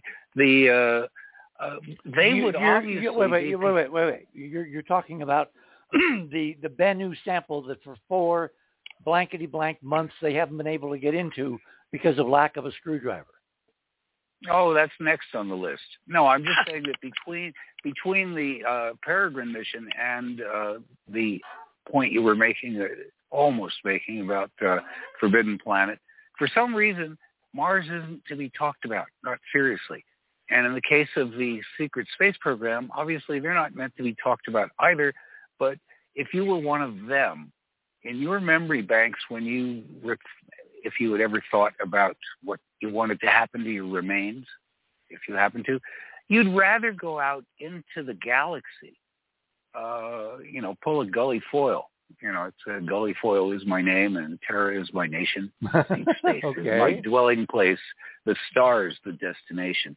Yeah, uh, Alfred Bester was brilliant. Yep. Uh, but uh, I think that you know that's like a connection. This is uh, uh, of secret things me. And you're right about the other possibilities you can tag in there. That'd be a nice segue into what I believe Andrew has to say about that very thing. Aren't you talking about the samples, Andrew? Uh, uh, of, of this mission or Bennu? You, uh, Bennu. Bennu uh, related matters. Yeah. Oh, okay. No, I wasn't thinking about that at the moment. I was more circling around this like a falcon, gyro spirals. there you go. Okay. Yeah. Well, Reminds okay, me of sorry. A, go. No, I mean, Carry I, on, gentlemen. Well, the thing is, Ron, it, it it just struck me as when I read the article, and then I I was like, oh, this is weird, and then we started to chirp on about it. I know um, Ruggiero came in and had some things to say, and and then I spoke to Richard, and I said, Richard, this is like like this is you know like we're gonna. This is like a you know like in those old cartoons where someone would get a big giant bomb and it would just fizzle and go hello, or you know, that would pop out and just go pop, you know, a Wile flag or coyote, for instance. Yeah, that, yeah, you know, something silly, and it's like you let all this build up, all these payloads, all this symbolism, just to go poof in the night. No, and and this idea of just okay, we're either going to burn into the atmosphere and just have a big ash scattering along with you know, everybody as we said, what is it, Richard, 17 to 20 payloads or something? It's it's of, supposed to be 20 payloads, five instruments, scientific instruments from NASA, for which they paid 108 million. Now, why is that number important? Because it's part of the lunar radius. The lunar radius Oh. is 1,080 miles, half of 2160, which are all hyperdimensional as part of the physics. Remember, we're in a designer solar system. So they literally spent uh, a fractal of the number and hundreds of millions of dollars for these five payloads. They're going to do nothing because they're going to burn up in the atmosphere and they won't even get, you know, a week or two of exercise and making them work and seeing how they react to the vacuum, et cetera, et cetera. Yeah, and so my feeling, or the other option was, well, maybe we can crash it into the moon. And I'm thinking, oh, that's a terrible way to, to, you know, jettison off everybody's ashes and then smash all the instruments. And then, of course, the Navajo start piping up and saying, ah, you can't do that in the first place anyways. Like they were starting to say, no, no, no, no, you can't put human remains on the on the moon because it's sacred to our nation and it's part of the the star. Well, let me stop you there because I've been thinking about this, and I actually read uh, the the the head of the Navajo Nation. I think he's technically called the president of their council Yes. these days. Um, who, of course, is the descendant of a previous president who made a little bit of a fuss, not very much, 20 some years ago, when the ashes of my friend and colleague Gene Shoemaker, basically the guy at uh, Flagstaff at, in uh, Arizona at the U.S. Geological Survey, who created the astrocartography branch Map the moon with Gerard Kuiper, after whom the Kuiper Belt is named, gave NASA the proper photography to make the map so Apollo could work, became the kind of chief geologist of NASA of the whole solar system as we would go to a new planet. Shoemaker would, he was a really amazing guy, he and his wife Carolyn. And then he gets killed some years ago in a collision in the middle of Australia looking at meteor craters. And they put his ashes on the Lunar Prospector mission, the first mission back to the moon since Apollo that was not landing. It was going into orbit to do surveys of water potentially and, you know, surface composition, all that. And then at the end of the mission, they deliberately crashed the prospector onto the moon carrying Gene's ashes. And there wasn't a peep in the public discourse. Now, the current guy, the current president says, oh, my predecessor, I think his name was Hale, uh, raised, you know, uh, raised objections. And I'm looking at all this, and it's kind of like another Potemkin village. It like it, it feels stylized. It feels like really what we're what we're seeing is a Native American metaphysical space is more than just physical stuff out there. It's got some deep psychological, occult, metaphysical connection to humanity, more, not just the Navajo. And let's take a quick segue over to Georgia. What do you think that this is really just to get people to think bigger in the only way they can think bigger now, which is some stupid controversy? Well, uh, I think you're right with that. Uh, we are as a as a planet right now. So punch happy with all of the crap that's going on in every country politically religiously everything it's going to take something really huge to even be noticed. So you have to be a signal in the noise or you got to be a burr under the saddle blanket and the quickest way to get headlines is to not be a cheerleader. It's to be opposition. It's to be an enemy. It's to be somebody who is basically writing the wrong blog, saying nasty things, and that's the way you get airtime. Seems to be. Uh, Richard, you just solved it all. Yes. Really? yeah, it's all your fault. Oh. Because they don't want your somebody does not yours, Georgia. Dear heaven, dear heavens, no. Uh, no, Richard uh, because they don't want you. Somebody doesn't want your doo doo on the moon. That's all. Oh, good God. The last. Well, well Rich, yeah, go, Richard, go, all right, Andrew, go, go, go ahead. Go ahead. Yeah, just before we move maybe to the Ava, Ava, Navajo perspective, um, which you know we can't. Well, I can't give it justice, but at least I can touch on some things. And I know we're coming up to the um, top of the hour, but when you were mentioning the loops, the potential for you know doing these sort of gravity um, uh, launches around uh, well, remember, Earth. Holger like, pointed out that this has never happened before. It's not a slow boat to China. It's not designed to save energy like you know previous missions, the South Koreans and some others. Right. It basically is an Apollo three days out, three days back, three days out, and then you land. But why the double loop? Because that's the only way you could convert the lander mission sub rosa clandestinely into an escape mission to carry these canisters, these ashes, this DNA in an eternal flight around the sun without giving the game away. Well, on that note, um, my wife went to, uh, well, we had a, a, neighbor, unfortunately. She passed away uh, like a, uh, just before the end of the new year. And she was Hindu.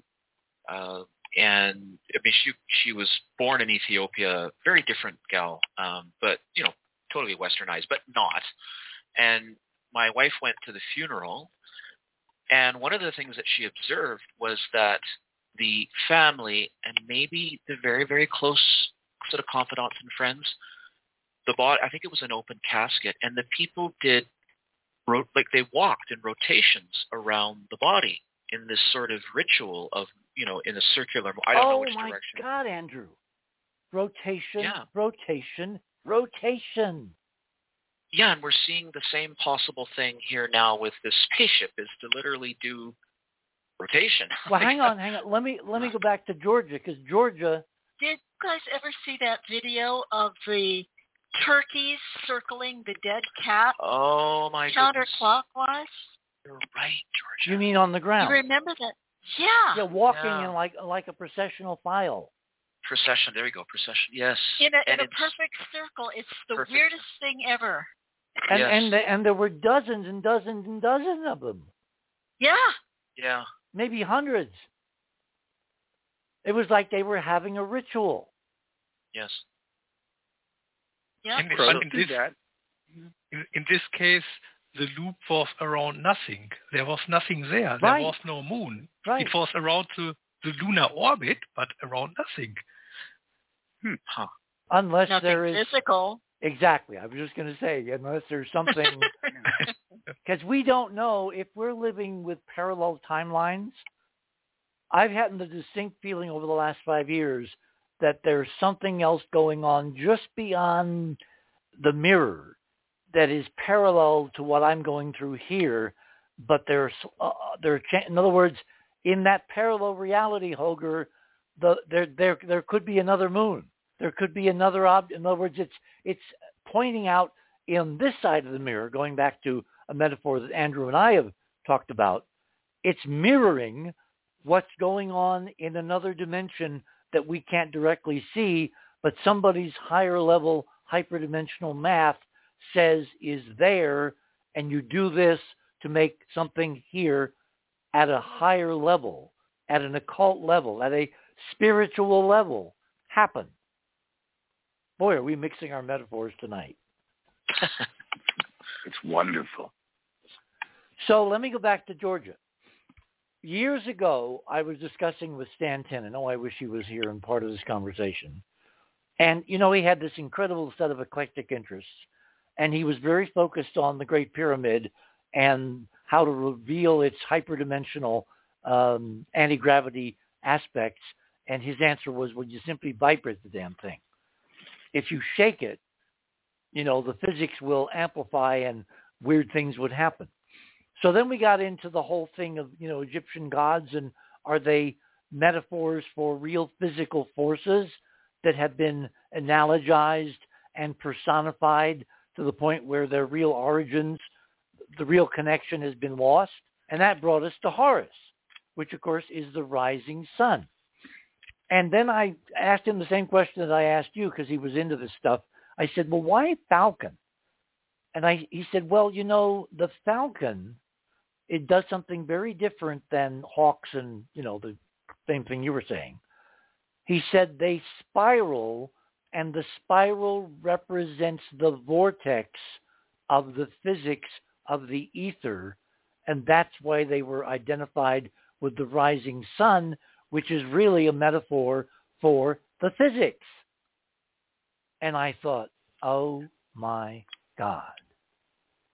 So the spiral, Holger, around the earth is part of this hidden Horus ritual if you follow this line of reasoning. Now there's something else that's important. There's something else. Do you and that's know, the break. uh, are, are are we? At, oh yeah, uh, Keith, you got to tell me. You got to tell me. Come on. Good grief! Why do people do this? Okay, we are having our own fascinating enterprise mission. As the mission itself is sailing toward the Earth, will one half of it crash into the planet, or will they bring it out in an 11th hour rescue so it becomes an ongoing enterprise mission. This marks the potential. You're on the other side of midnight. My name is Richard C. Hoagland. We shall return. TheOtherSideOfMidnight.com. Talk radio with pictures on demand. Liberate your hyperdimensional time scale and non-linearly access over 400 hours of conversation at the cutting edge of science and thought. Join Club 19.5 to get access to exclusive content that fits your interests and time schedule. Filter episodes by guest or subject. Membership costs $9.95 a month, 33 cents a day. Listen while you travel or as an environment to your endeavors. 8 cents an episode, two and a half cents per hour of content. The other side of midnight.com.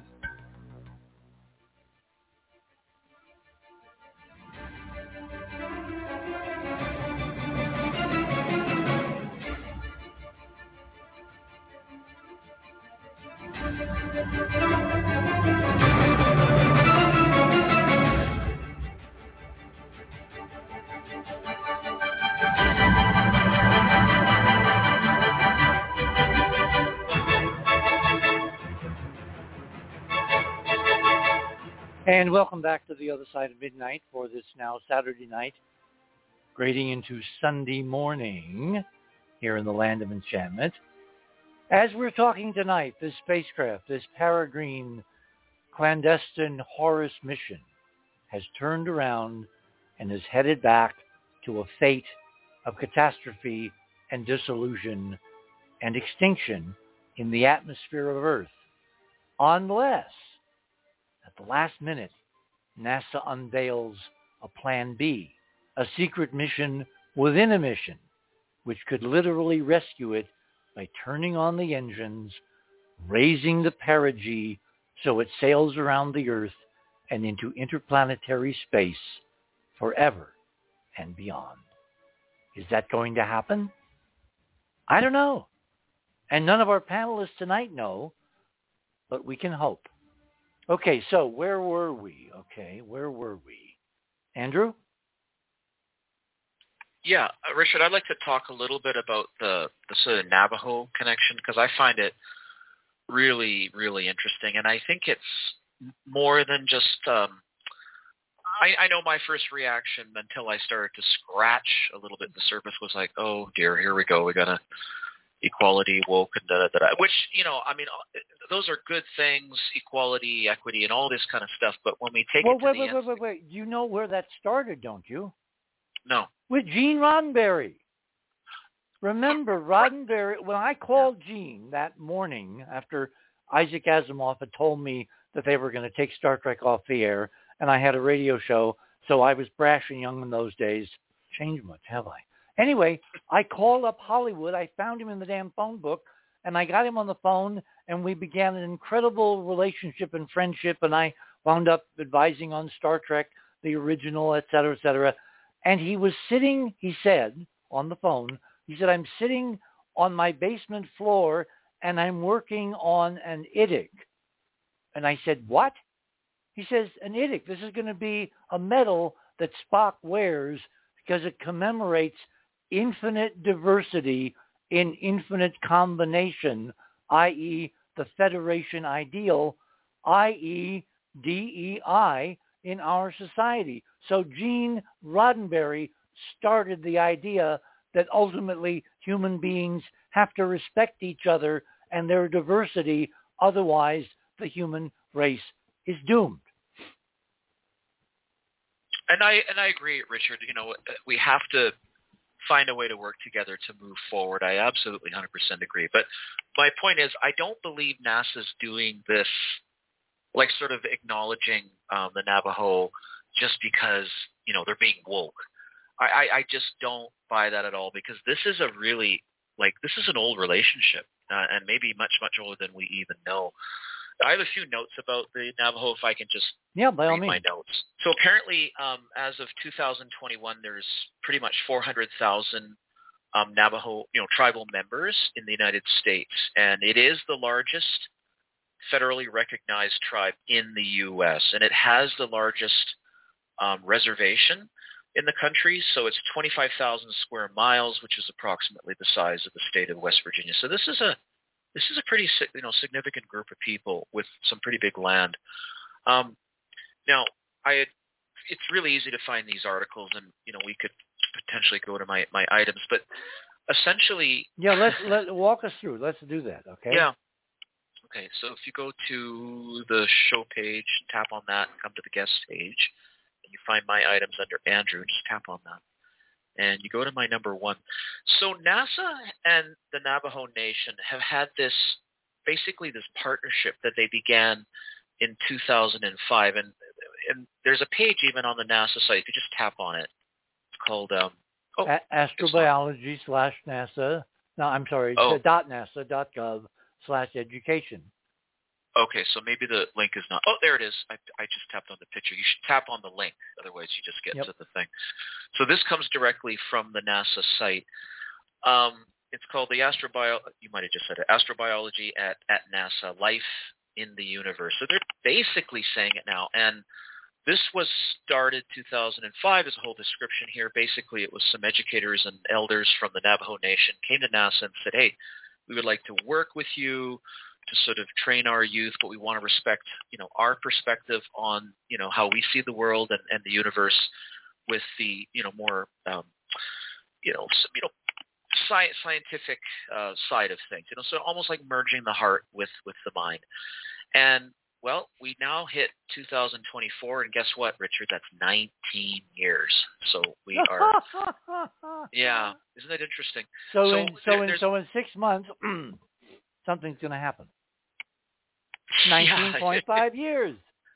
Yeah, yeah. Well, I, I want to read something here because I know we could read this um, one way, and this comes directly from, from the page from NASA.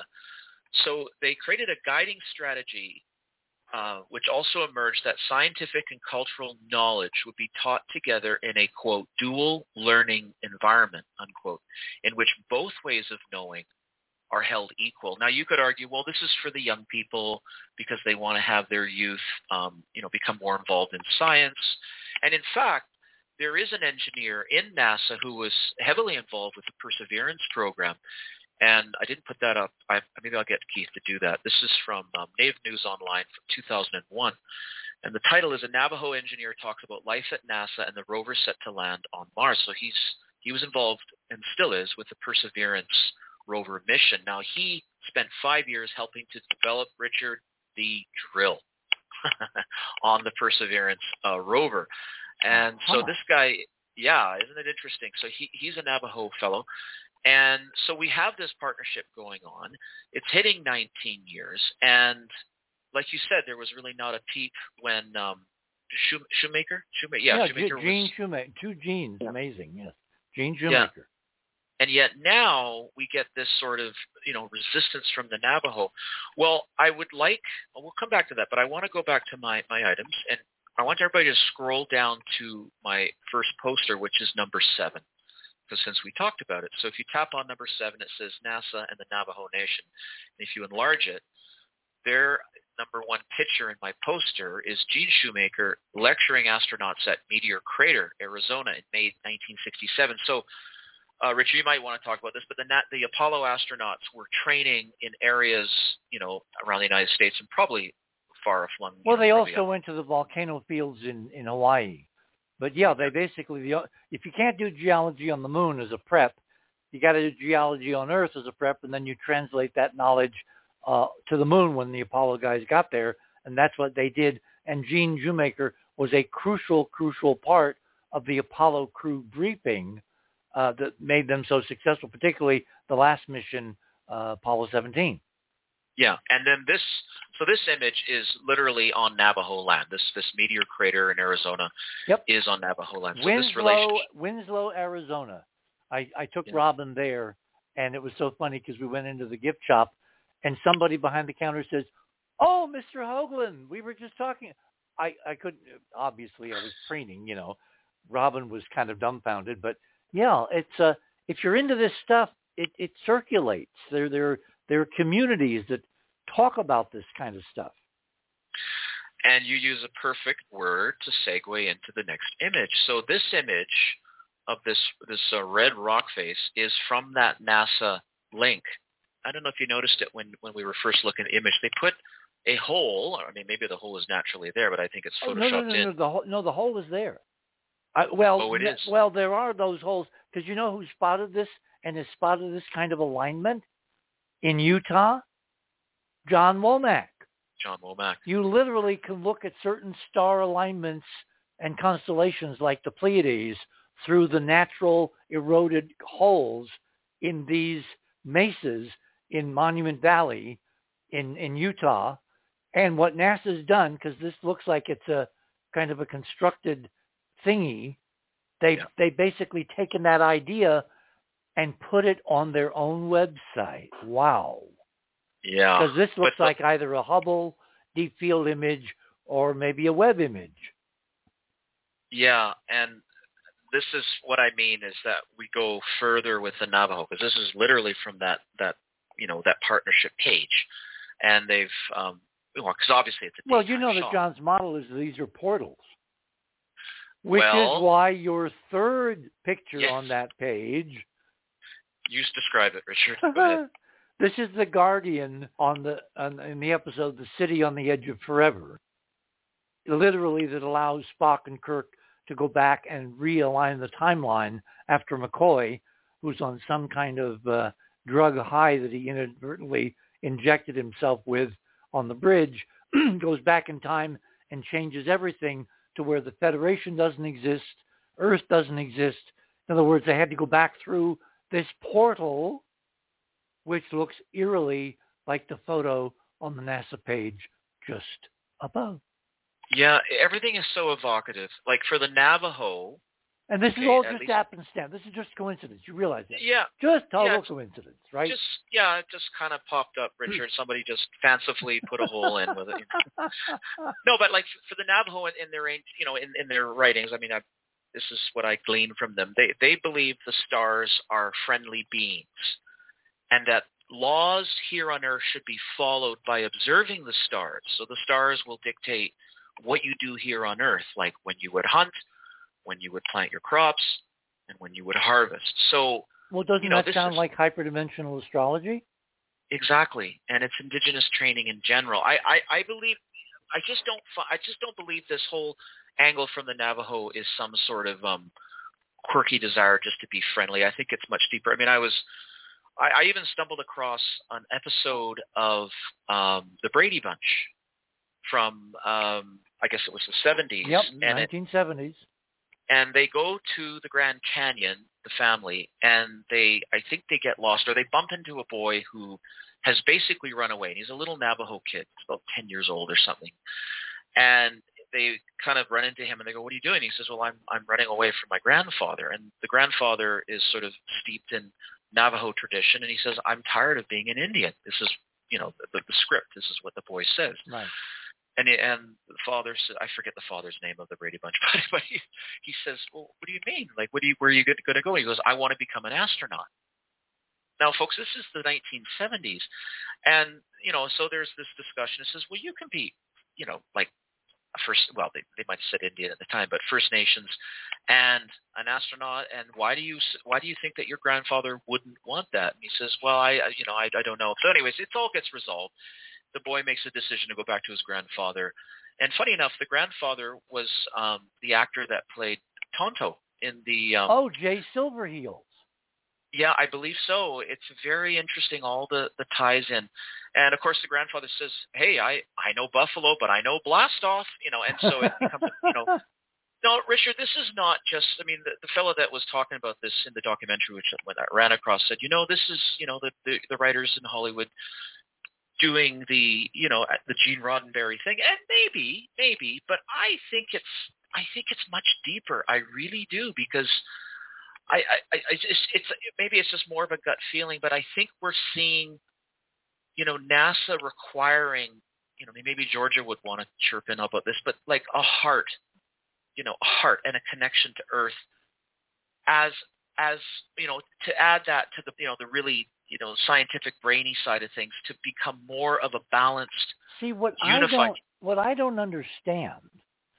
and There's a lot I don't understand, but about this is the projected future of the moon in the commercial program, in the Musk vision, in the uh, hopes and dreams of an awful lot of you know kids these days, is to live and work on the moon, to develop another civilization, moon bases, moon cities, all the activities of human beings ranging from artwork to sex shops and drilling and manufacturing and pummeling the regolith for oxygen and mining the ice for fuel and uh, you know uh, breathable air. In other words, there is a huge industrial plan moving toward the moon, and they're not objecting to that.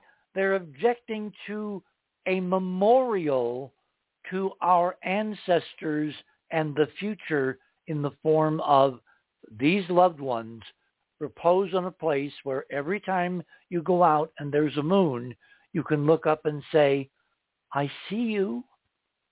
I mean, the last thing, the last present that Robin gave me was a little plaque which said, love you to the moon and back. How can they object when such absolute horrors that they have fought so against on tribal lands, uranium mining, and all kinds of other commercial activities that have nothing to do with sacred memorials and, you know, respect for the dead are going to go on in the widely public vision of NASA's future plans and Lockheed and Boeing and Musk and everybody, and they're objecting to this sacred ritual, there's got to be a huge iceberg underneath this.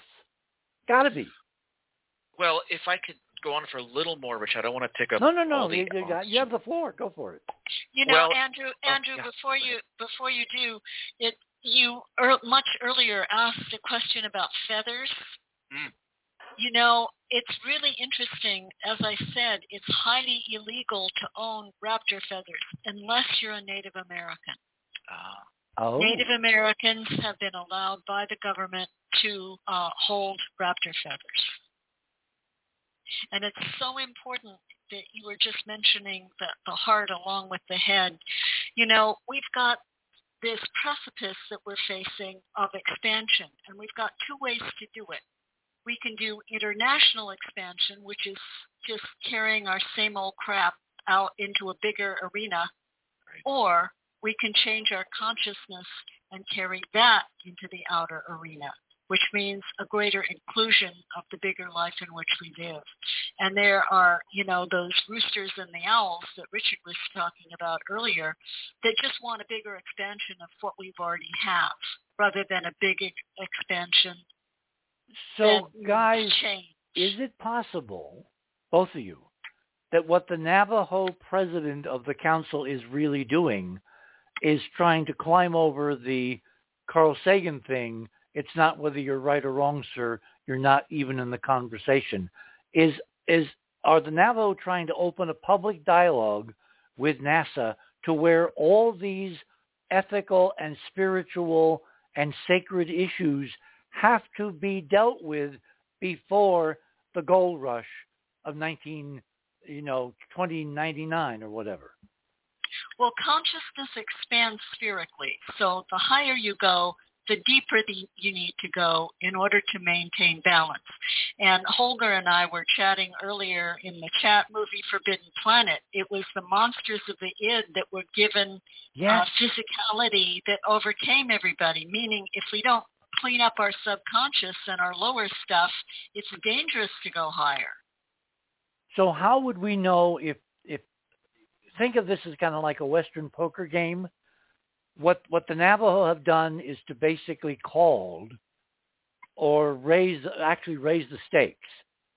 And what has to happen next is there needs to be a public dialogue, obviously participated in by NASA as representatives of the American taxpayer, into how do we ethically and spiritually develop the moon without treading on ancient sacred precepts.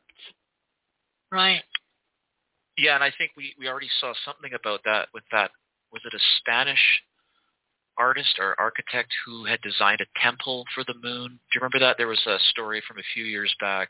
This beautiful dome with the stairs leading up on, I don't know exactly where they were thinking of putting it, but you kind of get that impetus that's been coming. But I mean, I, I, I, don't think it was a, and it was a multi, it was a unilateral, like like a multi-use kind of temple concept. It would be for every kind of uh, faith, right? That was the concept. So there seems to be a, a bit of a push that way. But that that again, Richard, was more of a Western concept. This is this is very different, and you know, I, I want to tie a couple more things. And my number four, it's a pretty good little article about. It says Navajo goes extraterrestrial, and this, And if you tap on the link, up comes the article, and it talks about um, when Perseverance went up.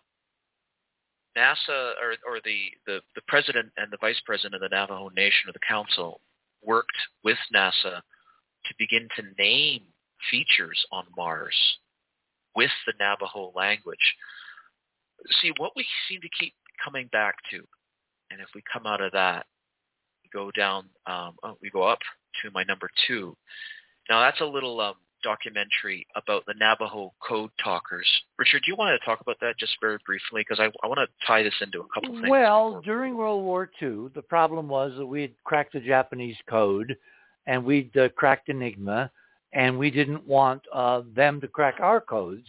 So the U.S. government, FDR, the you know War Department, turned to the Navajo, and they literally hired a whole bunch of Native American Navajos to create a code of Navajo speakers who could speak over open radio in a language that the Nazis and the Japanese had no chance of ever decoding.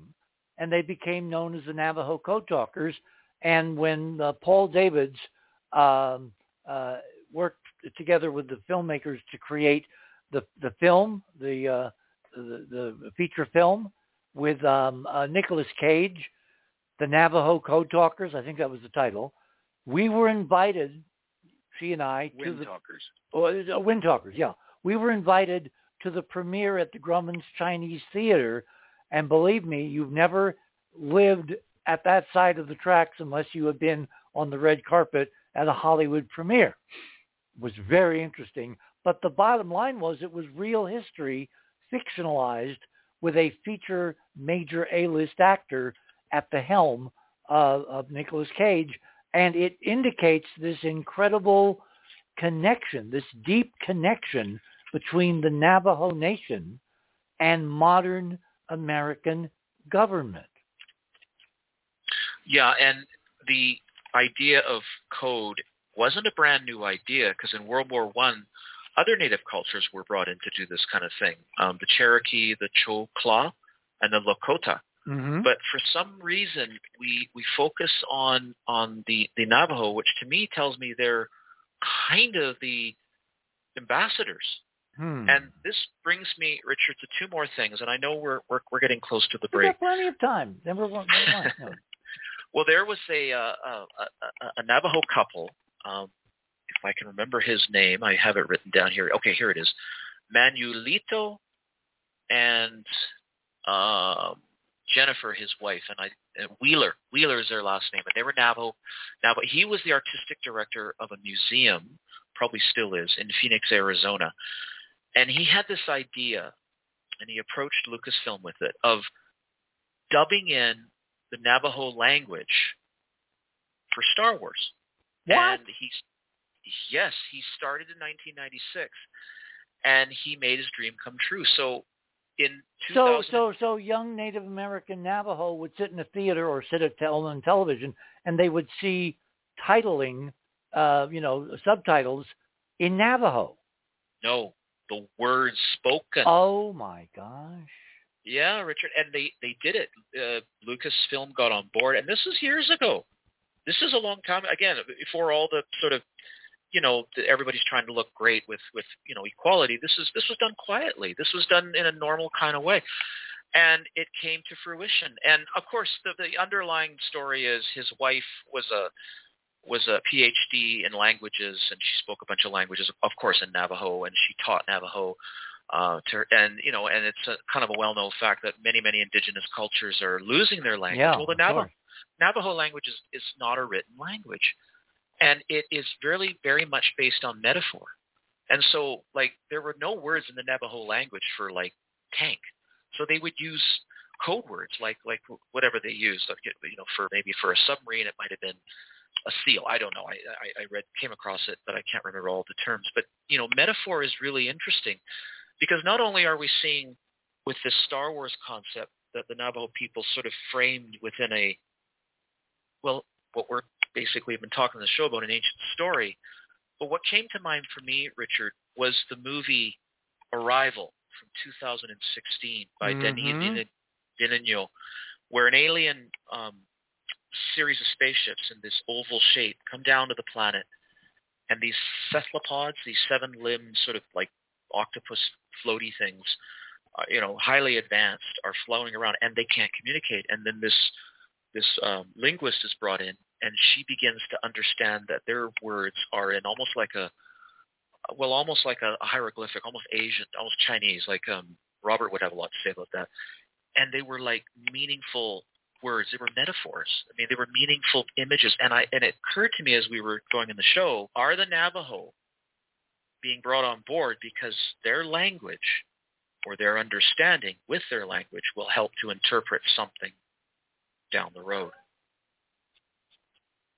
Oh, well, that's an interesting idea. See, I can't imagine the Navajo, given their connection and their being so plugged in at several different levels, they don't already know the moon was once occupied and there are millions of bodies up there. Millions.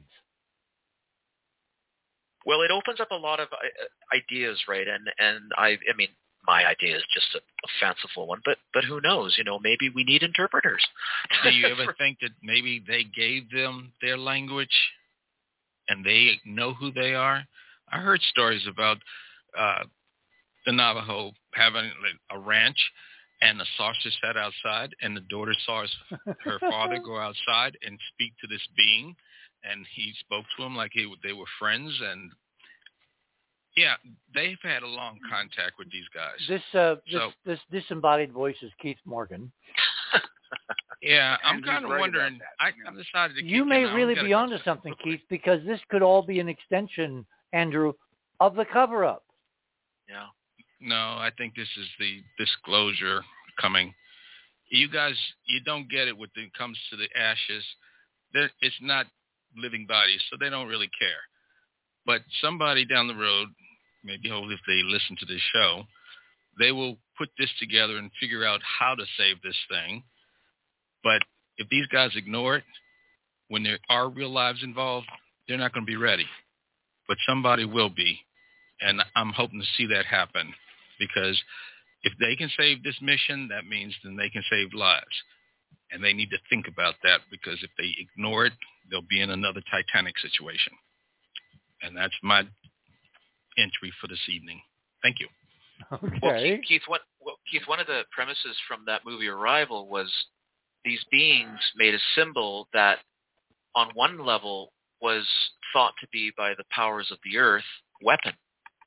But the linguist figured out that no, it was tool. And, and it took her to be able to sort of, you know, get this across to, to diffuse the whole situation. I, I know I'm going way off and, and a huge, as Joseph would say, twig. But there's something here, Richard, that's beyond just, as we say, just, uh, you know, we're just doing this because we're trying to be nice to other people. Okay, you know, like, we are at the bottom you know, of the hour. Hang on, oh. guys. One half hour to go, and I have some more surprises. You're on the other side of midnight. Our conversation tonight is about the not-so-hidden Enterprise mission of NASA and Astrobotic and Lockheed Martin and Boeing and They've got to save this thing, otherwise it's not. I mean, this is a real test.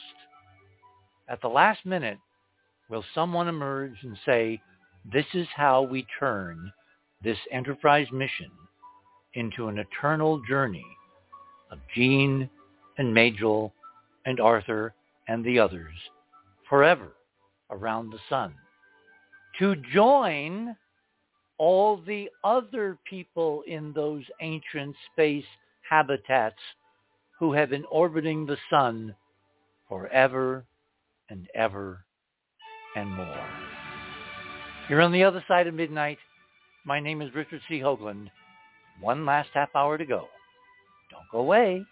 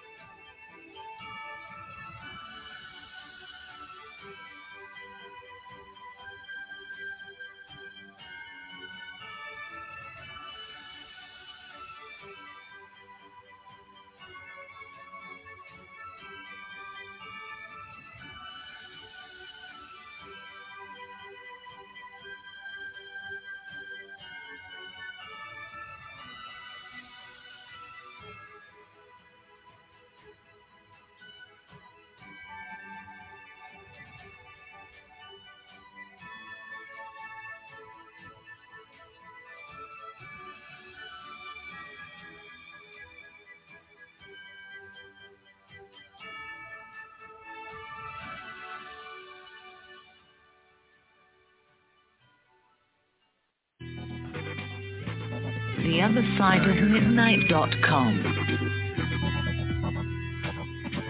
Tune in to listen to Richard C. Hoagland and his fascinating guests. Join Club 19.5 to get access to exclusive member benefits. Listen to past episodes anytime on any device. Search the archives of over 180 episodes. Membership costs $9.95 a month, 33 cents a day. Support the broadcast that provides you with the most interesting conversation available. Talk radio at the cutting edge of science and thought. The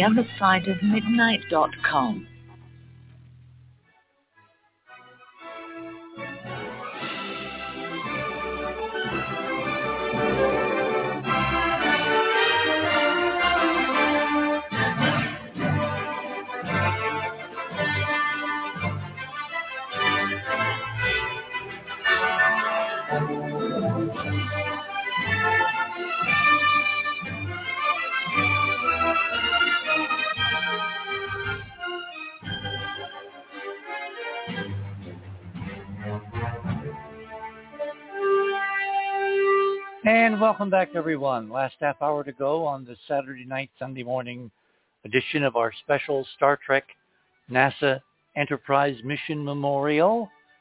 I've got a couple of surprises that I wanted to save for kind of like the last half hour because a very shocking, very surprising, very bizarre announcement was made on Tuesday. Remember, the secret Horus mission a la Peregrine a la Enterprise was launched on Monday morning in the wee hours to 18 a.m.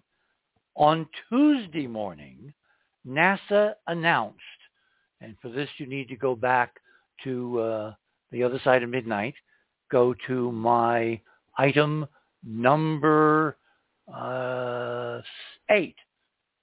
They announced suddenly they have delayed the second Artemis mission from the fall, uh, winter of this of this year to 2025 to September, and they've delayed the Artemis 3 mission, which is going to land uh, four astronauts on the moon's surface at the South Pole uh, by means of uh, a lunar variant of Elon Musk Starship.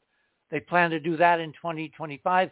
Everything has now been shifted so the landings on the moon for Artemis will not take place any earlier than 2026, and the Artemis 2 mission will slip to 2025.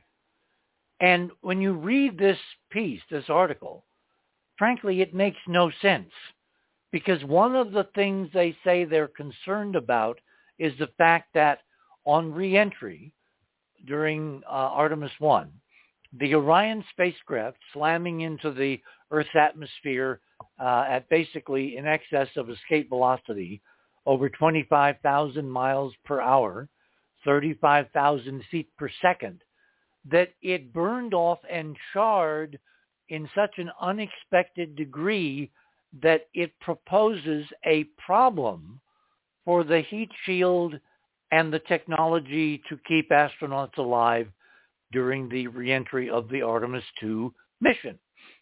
So far, so good. But by the same token, we were told before Artemis I that even with the largest arc facilities and plasma generation technology on Earth, NASA cannot adequately simulate reentry into the Earth's atmosphere.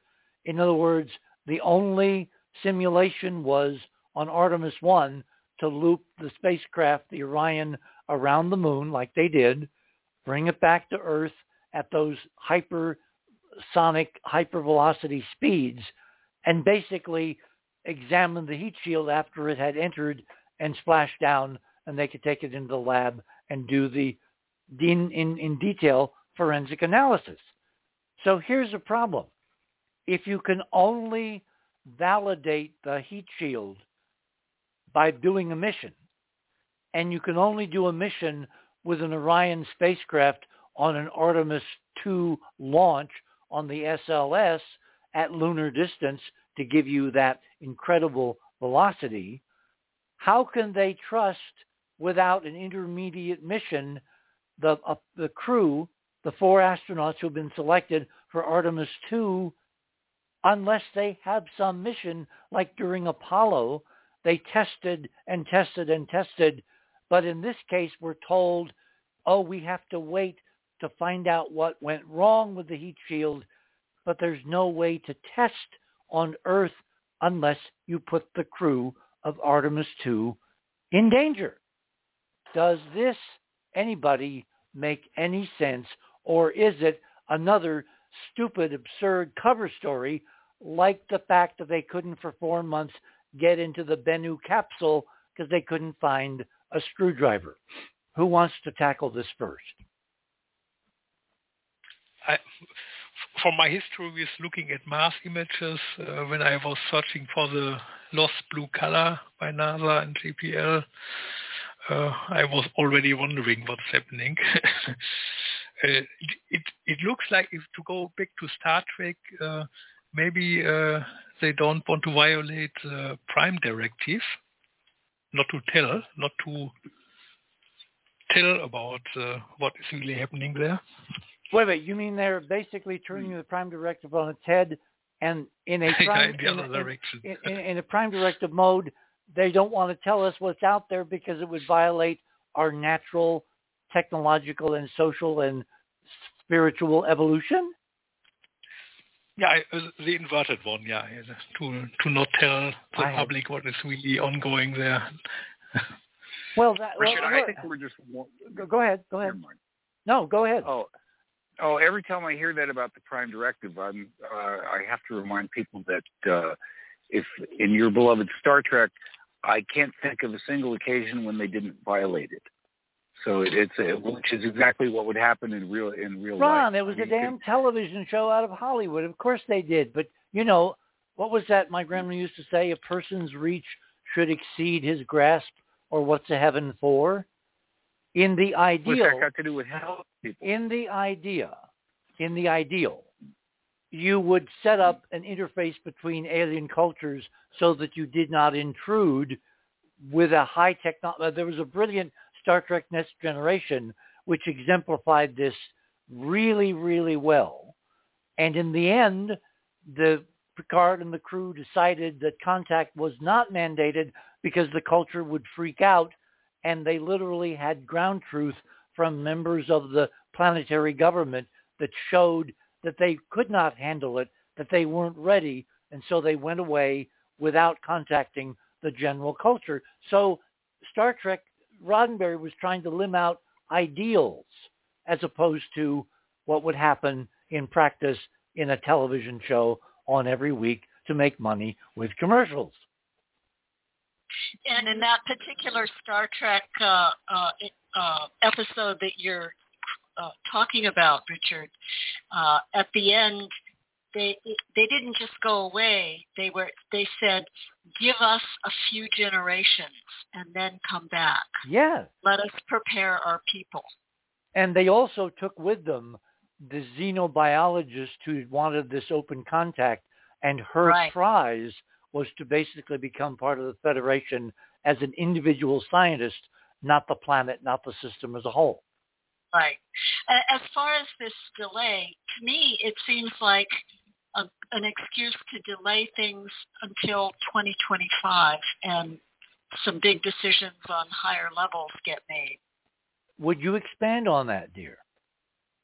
in esoteric in esoteric tradition it's said that the spiritual hierarchy of this planet has a conclave once every hundred years and the next one is 2025 and what's on the agenda is humanity's next steps and so, this is, if this is true, how come NASA didn't already know this and factor it into its calculations? Got me on that one. Well, remember, yep. originally the Artemis mission was supposed to land on the moon in 2028.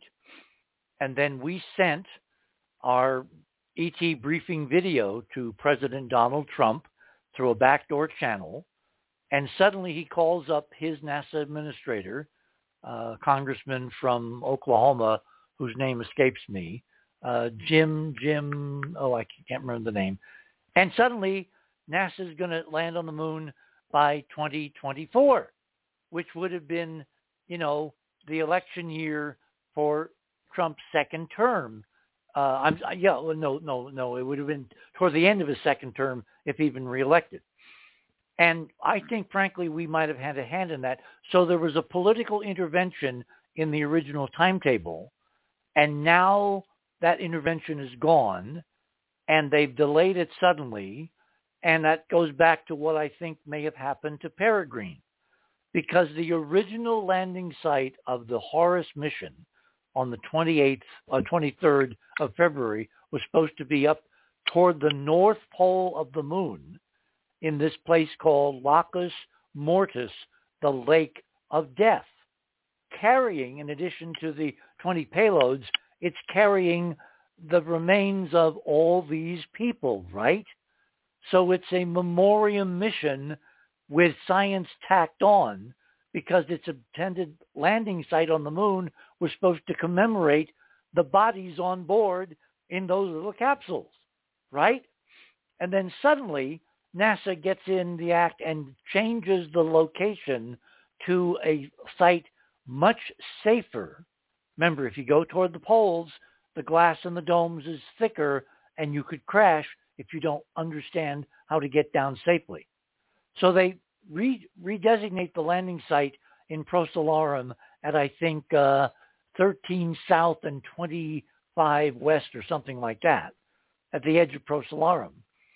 And there, there are a set of ancient features on the moon called the Grecian domes, kind of like the, um, uh, there's another area on the moon uh, that I forget uh, that have kind of, because most of the features on the moon are bowls or craters. These are gently rounded bumps on the Maria, on the ancient lava seas that you can tell from the shadows. They're, they're, they're hills, they're not valleys. And it turns out from my departed friend Steve Troy, who of course should have been on this mission uh, in his departed ash form, it turns out that around Kepler, the domes turn out to be ancient geometric architecture from the earliest era of the moon. You can see stunning geometry and cubes and rooms and orthogonal you know, rectilinear networks and all that. So did someone decide when the second landing site for, for Peregrine was picked, oh no, you can't go there because it will reveal too soon what the moon is really waiting to show us. So they devised a sabotage that effectively worked on Monday morning by taking a little needle nose pliers, crimping a piece of tubing, so when it was pressurized, it would blow the, the oxidizer and they have a plausible excuse not to land on the moon and give away the secret. And then literally within hours, NASA announces this delay because you're right. There is a ritual sacred timetable that Trump interrupted, and this is their way of getting back on track with a much larger deeper vision, which is connected to what we're going to talk with Steve Bassett about tomorrow night, which is the secret classified briefing of the House committee by the intelligence uh, inspector general and the reaction of the representatives when they came out of the meeting. It's one big, very messy hole. Is there anything about the timing in any of this that relates to February 2nd? Uh, you mean that holiday, that, that the next date in... Yeah. Not, yeah. not really. Remember, they were going to land Peregrine on the 23rd. Copperfield's going to make the moon go away on the 24th. Nothing's supposed to happen around the 2nd. The next landing, I believe, is the Japanese SLIM mission, which is supposed to land on the 19th. Supposed to. And when, when is when is Chinese New Year? That's coming up. I don't know offhand. Anybody? Have Mi- to look it up. I was going to say. Mr. It's soon. Generalist. Yeah. Bob Chalk No Boy. I only know it in Vietnamese, and it's not the same one as uh, China. February 10th. Thank you, Ian. oh. Well, that's interesting. It's the interesting. it's the Green Dragon year, isn't it? Wood Something dragon. like that. Green Dragon. I think color- it's wooden. Or was it green? 'Cause I think Robert said it might have been the wood dragon. I, that's what I thought he said. But He did say wood dragon, but I don't know Oh, what that means either. Well, isn't wood green? Aren't, aren't leaves and trees green? I don't think he was being metaphorical. Yeah, they love their dragons. Yeah, the Chinese astrology is not only different critters, it's also different elements and Yeah, that's colors. Okay, we got Right, and about uh, less than 12 minutes here. What do we want to use the time for? well, Richard, if I could just add in about the Artemis mission and the and, yeah, you know, by when all I means. when I see the quote, We never got to the yeah, we never got to the meteorite. Oh, You mean the whole Bennu Go, thing? Andrew. Hi. Yeah, go ahead. go ahead, Andrew. We have time. Well, re- really, really quick. Um, the quote uh, it says here: uh, "In order to safely carry out our upcoming Artemis missions." This comes from the article, Richard, that you have posted on this on the website. Uh, to the moon with astronauts. We are now targeting September 2025 for Artemis 2, et cetera, et cetera. NASA wrote Tuesday morning in a post on X, quote, safety is our top priority, unquote. That pops out right away. So I, I believe it is safety. I'm yeah, but how do you voting- test a heat shield that you can only test in a mission to the moon? I don't think it's a heat shield. That's what they said in the article. Read it. It's they're very No. worried about the heat shield. No, um, What I'm saying, ever Rich, is that I, lies. yeah, I, I- I'm thinking this is a like my gut tells me there is a safety issue, but it's something completely different. Oh, so that's just an excuse you're saying. Yeah, yeah. But Like- Didn't like- the shield work on the uh, unmanned mission? Yes, So- it did. But so what's the problem well- with them well, testing they- it well, on they- another unmanned well, mission? they well they claimed they had such problems that they didn't understand the model, you know. And when NASA doesn't understand something, when any scientist doesn't understand something, you need to figure it out, particularly if lives are at stake. Given the gravity, because literally, if you if you don't understand the heat shield and it vaporizes to where there's just bare metal, at 25,000 miles an hour, the metal burns through and you incinerate them like the Columbia. So if this is a problem, but it's almost like the problem is so stupid that it's a it's another Emily Dickinson story. Yeah. It's like they And- they're making up so dumb so someone says, "Oh, come on." Like Georgia just said, "What's the real reason?" Well, and Georgia also used the word. I think you said conclave. Yeah. Georgia? Yeah. And that means a gathering, a private meeting, and if you talk about it in terms Oh, of religious how terms, elegant. Okay, I'm going to Yeah, bring this up again tomorrow night, but I think there is a potential answer to the unanswerable mystery of what happened to our Secretary of Defense. Remember, he was supposed to go in over Christmas for elective prostate surgery. That's the story. Then he comes out, goes home, has complications, which are very painful, goes back in, and doesn't tell anybody, including the White House, his staff in the Pentagon, his chief of staff, the the the, the uh, you know Joint Chiefs, nobody for days. Now, what's wrong with this picture? First of all, he had his surgery at Bethesda Naval Hospital. Bethesda Naval Hospital is the same hospital where supposedly the first Secretary of Defense leaped from the 16th floor to his death in a suicide after being exposed to the 1947 crash at Roswell and all the stuff around that. Refer to Robert Morningstar for details. Then Forest store foul. it's it's where John Kennedy's body was brought after Dallas, where according to Morningstar, the bodies were switched, and all kinds of chicanery went on around the autopsies and all that. So Bethesda has a deep root in the extraterrestrial UFO cover-up mystery. Question.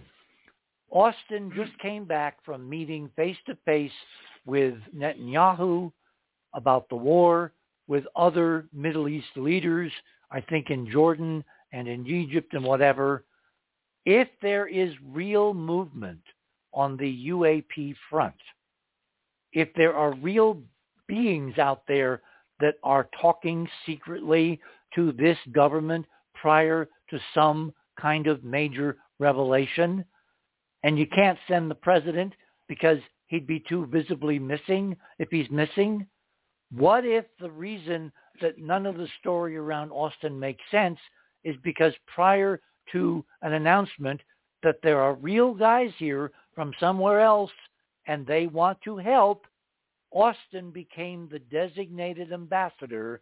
You could never yet, it's not part of the Georgia timeline, so you need to cook up a cover story that's so stupid, so ass backward, so crazy, so uncharacteristic of people at that level that the press and the American people will buy it because everybody in their life louses up something at least once. And this is Austin's turn. My whole sense of that when I first heard about it was it sounds very much like Eisenhower's yes. golf trip. Which is a perfect His segue. devil appointment. Yes. Which Yeah. is which is a perfect segue to the fact that George Washington, Dwight David Eisenhower, John F. Kennedy, and Ronald Reagan are on the Enterprise mission into the solar system tonight. And the first guy represents the beginning of this country. The second guy represents our battle against fascism and Nazis, which is kind of echoing all around us now. The third guy, John Kennedy, initiated the entree into space, the new frontier, the new ocean, the opening of the real solar system, and he died because he wanted to make it public in the 19 and they killed him for it. And finally, Ronald Reagan, dear Ronnie, why is he there? Because his vision was of this nation, a shining city on a hill, and maybe the hill turns out to be on a Bonestell lunar landscape.